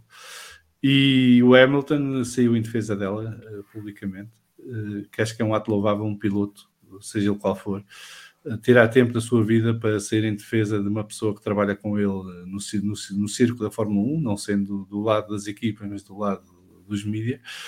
E ainda para mais, uma pessoa que se tem destacado pela positiva este ano por ter-se revelado uma mais-valia no comentário e no trabalho que a Sky F1 faz, que, que nós aqui avaliamos sempre muito negativamente, uh, mas que de facto toda a gente com quem eu falo que tenha visto Naomi fala bem daquilo que, que é o trabalho dela uh, na F1. E outra coisa é que veio a público que o ano passado a fundação do Lewis Hamilton doou-se 7% do seu rendimento em 2022 para ações de promoção de de inclusão e maior diversidade, diversidade, não só no desporto, mas também em todas as áreas da sociedade, que a Fundação do Luís Hamilton trabalha em muitas áreas, e portanto um bem-aja e muito obrigado pelo Luís estar a pôr em ação aquilo que andou a apregoar durante Verdade. Um, vamos então continuar, vamos uh, ao último momento de hoje, começando com o nosso momento Zandinga.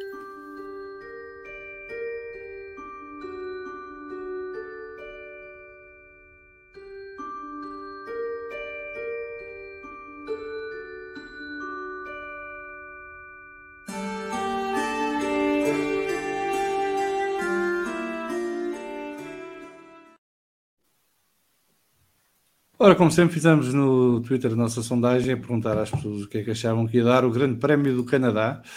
Uh, e é giro porque começa-se a ver aqui o padrão uh, de performance dos pilotos.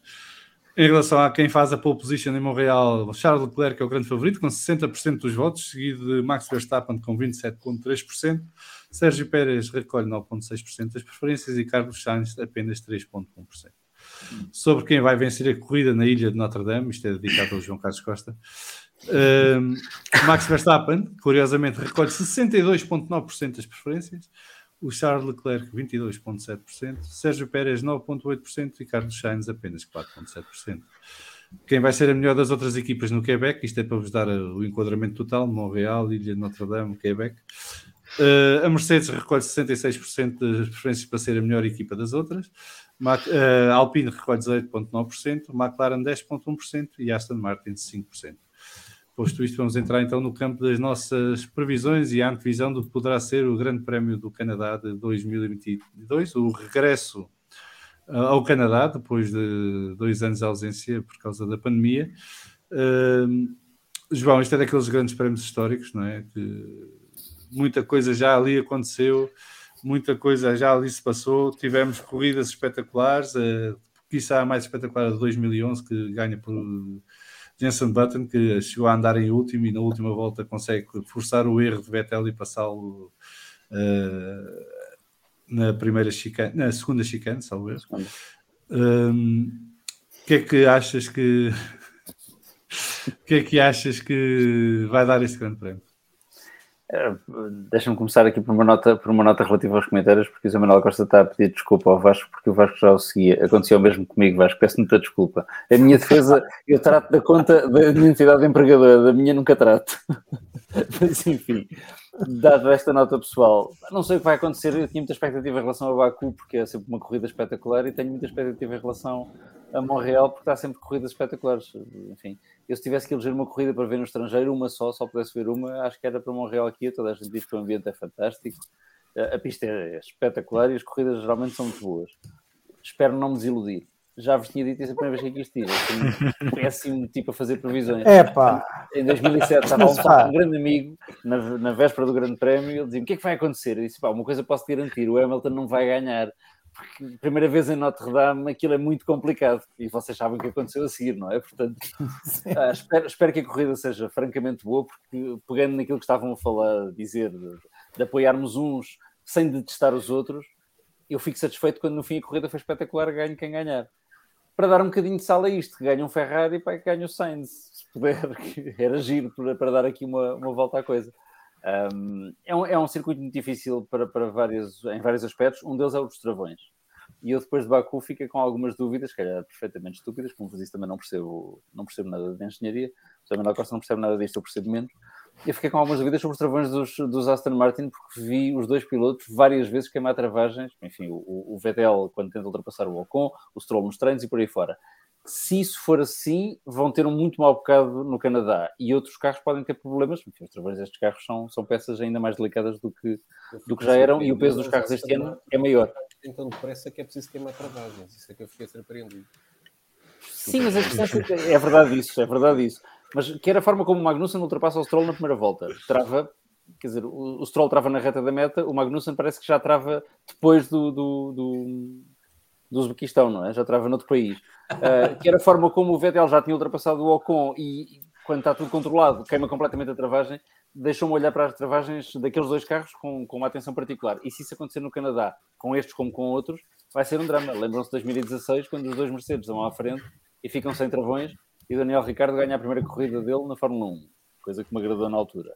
E já muitas vezes isso aconteceu no Canadá. Não, não parece, pelo que vi hoje, uh, que vai chover no domingo, o que é pena, porque a chuva traz sempre um elemento de, de, de incógnito que é interessante. Essa corrida do Button foi espetacular. Agora, que andem os carros lá à frente, aqueles quatro ou outros, uh, a lutar pela vitória e que seja no domingo à noite estejamos todos de barriga cheia com um corridão e com ultrapassagens com ou sem DRS, apesar de termos três zonas de DRS, bem percebi, para este fim de semana. E sim, é o costume. São... É o costume, sim.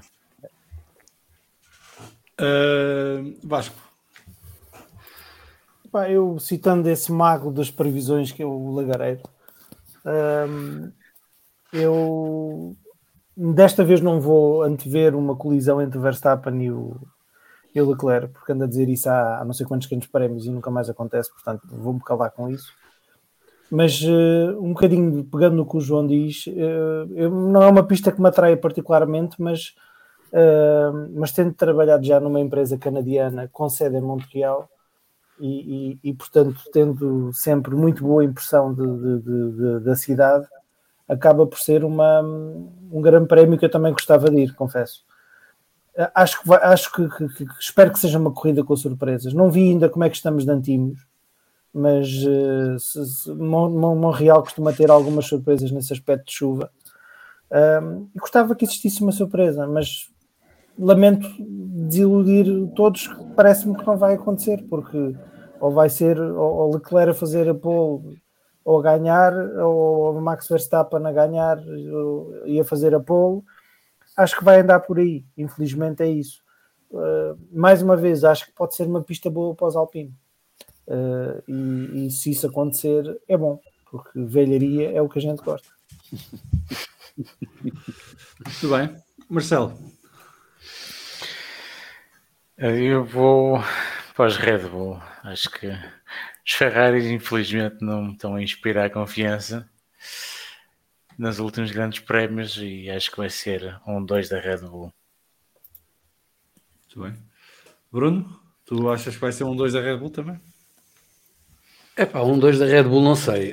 Um, eu, eu, aposto, eu aposto no Max. Uh, Parece-me que, que, os carros estão francamente melhores e, e, o carro dele, e ele está com uma confiança brutal.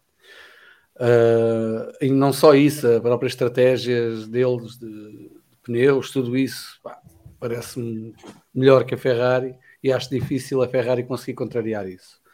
A não ser que haja uma grande surpresa, acho que o Max chegará à frente. Mas eu acho que ele vai andar à luta com o Leclerc. Eu, tenho alguma esperança que ande ali um bocado à luta com o Leclerc se o carro não, não explodir para ali pelo meio, se o, se o motor não for à vida. Um, estou com alguma esperança também em ver outras equipas a, a subir ali para, para os quartos, quintos lugares. Uh, gostava de ver a Aston Martin a melhor nível. Uh, espero que, que, seja já neste grande prémio que, ele, que o Vettel uh, dê ali um salto. Acho que ele já está com mais confiança no carro e, e talvez faça um brilharete. Uh, vamos ver o que é que vai dar esta história da Mercedes. É isso. E é que é, para mim a grande, a grande incógnita é a Mercedes neste. O que é que eles vão fazer ao fim e ao cabo? Porque se, se, vai, se, levantarem o carro para proteger um pouco os pilotos e também esta, esta conversa toda, uh, e talvez para mostrar à FIA que tem que fazer alguma coisa, uh, se calhar vão lá para trás e, e outras equipas vão surgir.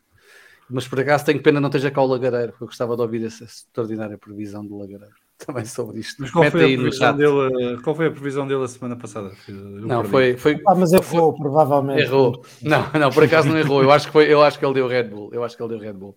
Okay. Deu Red Bull 1-2, por acaso. Portanto, é, é a previsão normal de quem tem o mínimo de inteligência nesta altura. Ok. Um, o João Carlos Costa estava aqui a dizer que o, a previsão meteorológica são chuva 100% de quinta-feira chuva 70% na sexta-feira, chuva 50% no sábado, algum sol no domingo, mas só 19 graus de máxima. E conclui, portanto, não será nada disto. uh, aquilo tem nada de chuvoso pelo, pelo, Canadá, estive lá há pouco tempo em Toronto, não, não é muito longe de Montreal, mas é um bocadinho mais a sul. Mas uh, tem andado com umas frentes baixas muito complicadas e com muita chuva, e portanto não me admira nada se tivermos uma corrida à chuva no Canadá, o que é sempre bonito. Alexandre, as tuas previsões. A, a, a, previsão que eu tenho a certeza é que o Russell acaba nos 5 primeiros. Isso aí é certinho como o destino. E o que eu acho que vai ser divertido, eu já não vou dizer o Sainz, porque o Sainz já disse tantas vezes e nunca acontece, pode ser que são disseram. Mas eu acho que a Ferrari vai ganhar, que é para eles ficarem todos contentes e acharem que o que aconteceu foi só um acaso e portanto vão parar tudo, tudo o que estavam a corrigir. E não, aquilo foi só um acaso e toca a seguir em frente. Isto está tudo, está tudo ok. E portanto, eu acho, eu acho que vai ser Ferrari é para isto ficar mais interessante, senão isto não, não fica interessante. E depois a Mercedes ainda fica em segundo lugar no campeonato, ter uma chita. Pois é. Muito bem, então só falto eu. Um, eu acho que vamos ter uma luta intensa entre Red Bull e Ferrari. Uh, não sei qual terá a vantagem uh, aqui, apesar da Red Bull parecer ter um carro mais rápido em velocidade de ponta. A Ferrari, este fim de semana passado, Uh, mostrou que já tinha conseguido encontrar ali alguma solução que lhes permitia atenuar esse déficit. A questão é a história da fiabilidade e não sabendo o que é que aconteceu ao Leclerc, não, não podemos ter nenhuma certeza se vão resolver o problema ou não a tempo. Um, ehm, cá para trás estou curioso para ver o que a Alpine vai fazer. Acho que é um circuito que lhes vai favorecer mais do que o Baku. Uh, Montreal tem algumas curvas lentas, mas a pista é muito rápida no geral e o Alpine é muito veloz e, portanto, poderá ter aqui vantagem, sobretudo com as três zonas de DRS. Um, toda aquela zona do, do gancho até a entrada na reta da meta parece-me vai ser favorável à Alpine e, portanto, tenho aqui alguma uh, confiança que a Alpine poderá ser a melhor do resto. O João Carlos Costa a perguntar se o Leclerc penaliza, isso é, um, é outro dilema que, que, existe e temos de esperar para ver, que é a possibilidade da Ferrari apostar a montar uma unidade motriz nova, deixá-lo penalizar 10 lugares numa pista em que ele pode ultrapassar e recuperar. Diz.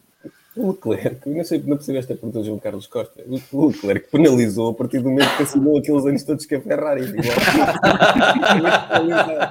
Não percebi a pergunta dele. Uh, mas eu, eu, acho que esta é daquelas pistas que se, se, eles perceberem que vão ter que penalizar rapidamente, ou seja, nas próximas duas, três corridas, se calhar esta é a melhor para penalizar. Vou e limpar. O que a Mercedes fez o ano passado, uh, não tinha que penalizar. Uh, foi o que Alpine também fez em Barcelona, salvo erro, é? com, com, o Alonso. Montou-lhe um, pneu, um motor novo extra, só para ter um motor novo extra para poder usar agora nesta altura uh, e não penalizar em pistas mais complicadas. Portanto, aqui é Montreal, uma pista em que a Ferrari pode recuperar, uh, não direi para ganhar, mas pelo menos para ir ao pódio portanto, pode atenuar o prejuízo. Vamos ver. Mas a Mercedes, eu não sei até que ponto é que Montreal vai ser uma pista favorável. Aqui o traçado tem muitas lombas, e, portanto, de si, historicamente, acho que foi reasfaltado em 2020 antes da pandemia, mas não sei se acabaram uh, ou se não acabaram, mas aquilo não, e é um circuito que não é, não é permanente e portanto uh, aquele asfalto não vai estar em ótimo estado para carros Fórmula 1. Uh, e portanto vamos ver o que é que a Mercedes faz. Eu, eu acho que, pelo que eu percebi do que o James Wallace disse esta semana, eles não vão repetir um setup tão extremo como fizeram em Baku. Uh, acho que já perceberam que não podem esticar a corda tanto assim. Uh, vamos ver se o que eles encontrarem como solução é suficiente para continuarem a ser a terceira melhor equipa. é uma incógnita. agora, eu, eu, eu, gosto muito do traçado de Montreal, é daquelas pistas que que, que me encantam. Uh, depois todo o enquadramento com a cidade de, de pano de fundo, uh, as marmotas a atravessar à frente dos carros, uh, as mudanças repentinas de temperatura e de, e de condições meteorológicas. Chamar marmota Latifi. Uh, o João Carlos Costa está a responder, ele está a dizer que o rapaz é do Mónaco, só tinha para aí 15 pessoas a quem ter opinião, pouca massa crítica e um dos habitantes era isso mesmo, massa. Uh, era ainda, é, acho que ele ainda lá vive. Um, e costuma-nos dar boas corridas, Montreal, portanto, normalmente temos sempre ali bons duelos e bons despiques. Um abraço para o Ricardo Frois, fez ontem anos, e parabéns para ele. Que só está aqui passar para dar um abraço e que amanhã ouve. A 50 anos um, está. Está, está, o, José Correia está aqui, o José Correia está aqui a sugerir que a lomba com propósito pode ser que resolva os problemas da Mercedes. É tal a sugestão do Alexandre. Depende da, da direção da lomba não é? e da frequência. Um, de resto, uh, vamos uh, aguardar que seja um grande fim de semana de corridas e que tenhamos uh, muita emoção e muita atividade em pista da boa. Não é atividade de safety cars e coisas do género, mas duelos e intensidade. E a ver o que é que sai deste grande prémio. Espero que não seja a Red Bull a ganhar, apesar de lhes dar o maior favoritismo, mas eu estou mais inclinado para que seja uma vitória da Ferrari ou de outra equipa qualquer uh, aqui no Canadá. Uh, querem acrescentar mais alguma coisa? Uh... Eu quero só acrescentar duas coisas. Uh, primeiro, uma que me mandou a minha beta, mandou-me dizer ao estilo de Inês Oliveira Martins, a perguntar quem é que está em primeiro lugar no campeonato, se não dorme no sofá. É o rapaz belga, como diz o é o, é o rapaz belga, exatamente, neerlandês, mas belga. Uh, e queria mandar aqui, uh, porque há pouco não tive a oportunidade, um grande abraço uh, ao António Félix da Costa, ao Filipe Albuquerque e em especial ao Henrique Chaves, que tem sempre a humildade de responder às minhas mensagens que lhe mando em privado no, no Instagram. Uh, e, e acho que foi, sem dúvida, um fim de semana incrível. Acho que todos nós gostamos de Le Mans e foi qualquer coisa este, este Le Mans.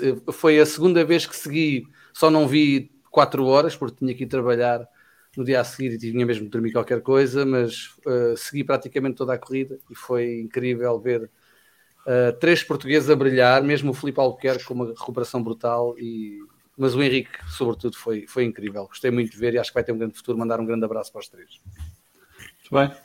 Mais alguém quer acrescentar alguma coisa? Eu, Já repararam que se alguém entrar no YouTube agora, fiquem na dúvida se isto é um podcast de Fórmula 1 ou uma convenção online de lugares de propaganda médica.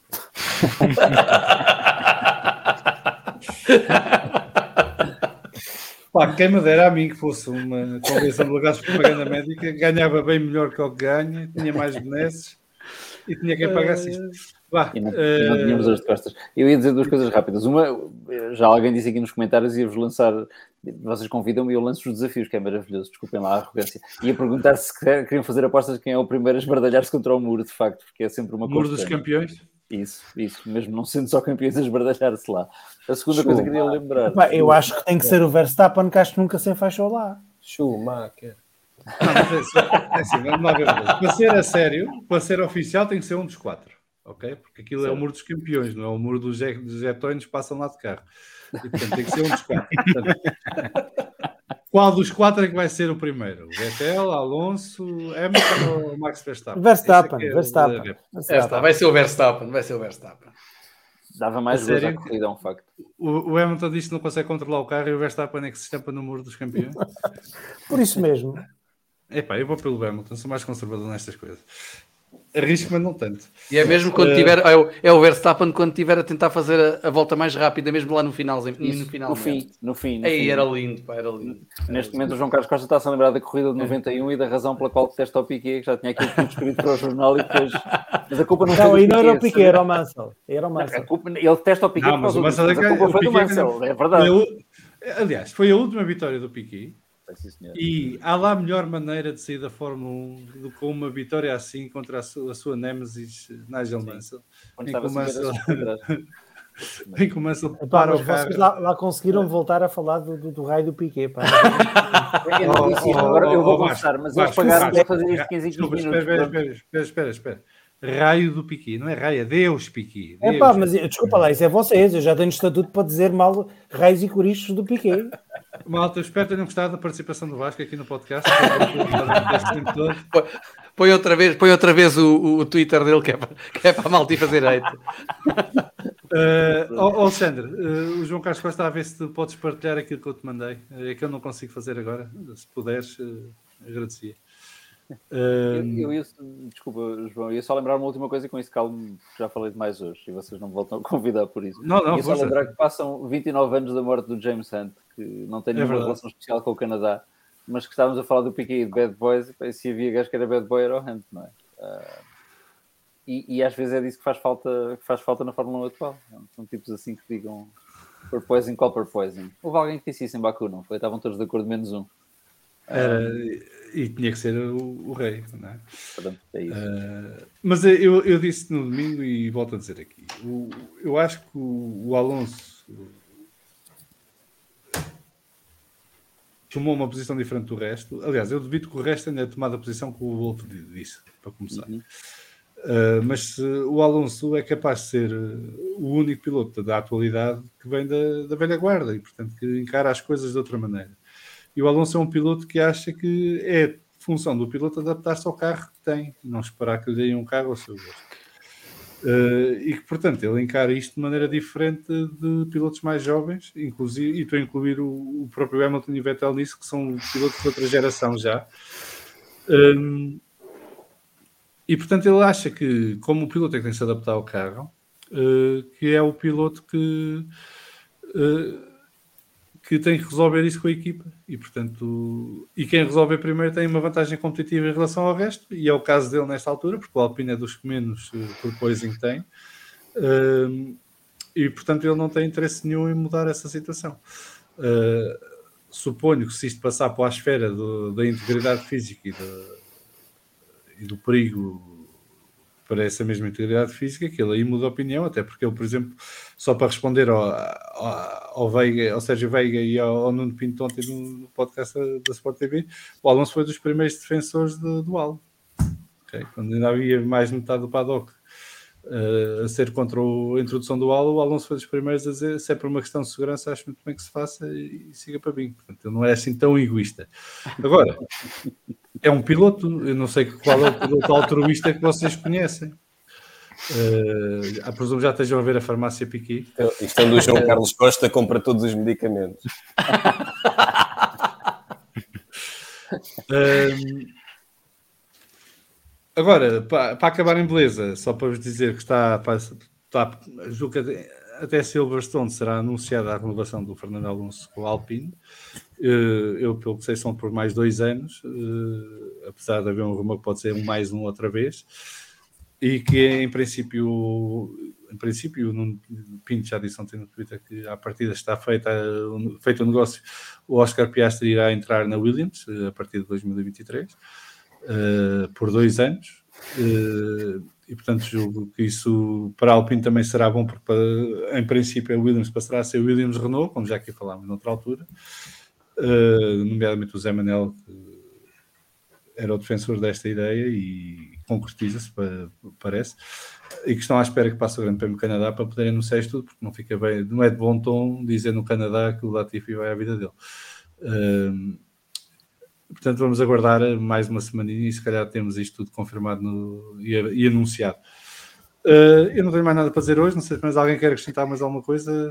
Eu acrescentar uma notícia de última hora que o João Carlos Costa não vai gostar. é que a Austrália vai estar mais 10 anos no calendário e são Ah, por- mais 10 anos de, de Melbourne. 10 anos. Porra, 10 anos. isso é um desgosto. Desculpem lá. Eu odeio aquele tra- traçado. Acho que é da- dos traçados mais aborrecidos que existe na Fórmula 1. Aquilo Não dá uma corrida de jeito. Eh, eu percebo do ponto de vista da condição deve ser muito giro, mas eh, nem, nem isso gosto nos jogos, quanto mais a sério. Eh, mas tudo bem. A Austrália, mais 10 anos. Eu gosto que haja Austrália, não gosto é que seja Melbourne, Eh, mas não sei se é o caso único. Eh, eu estou com aqui um bocadinho de delay no meu feed, não sei se, se vocês estão a ter também, mas eu vou dar por concluído o episódio 2. Agradecer eh, ao nosso Fórum TSF por ter estado tão ativo e interventivo hoje e, e obrigado por contribuírem com as vossas opiniões, sugestões, correções também. O João Carlos está bocado corrigiu-me, porque no Twitter escrevi Notre Dame com um M a mais, eh, foi lá, Notre Dame é só com um M, eh, fica esclarecido. Um, e espero que continuem a participar cada vez mais no, no nosso Fórum TSF. Obrigado, João, por teres voltado. Já sabes, vens quando quiseres, sempre te apetecer eh, vir aqui à sessão terapêutica, só tens que me dizer e, e, vens, e vens logo. Eh, obrigado ao Vasco, ao Marcelo, ao Bruno e ao Alexandre por mais uma, uma noite bem passada a conversar sobre esta nossa paixão pela, sobre a Fórmula 1. Nós voltaremos na segunda-feira com o Vamos Falar de Fundo de Brief, às 21 horas de PT. Uh, o Fundo regressará na quarta-feira uh, à hora, ao horário normal, uh, se tudo correr bem. Até lá, fiquem bem, que seja um grande, grande prémio do Canadá. Abraços e beijinhos e até breve.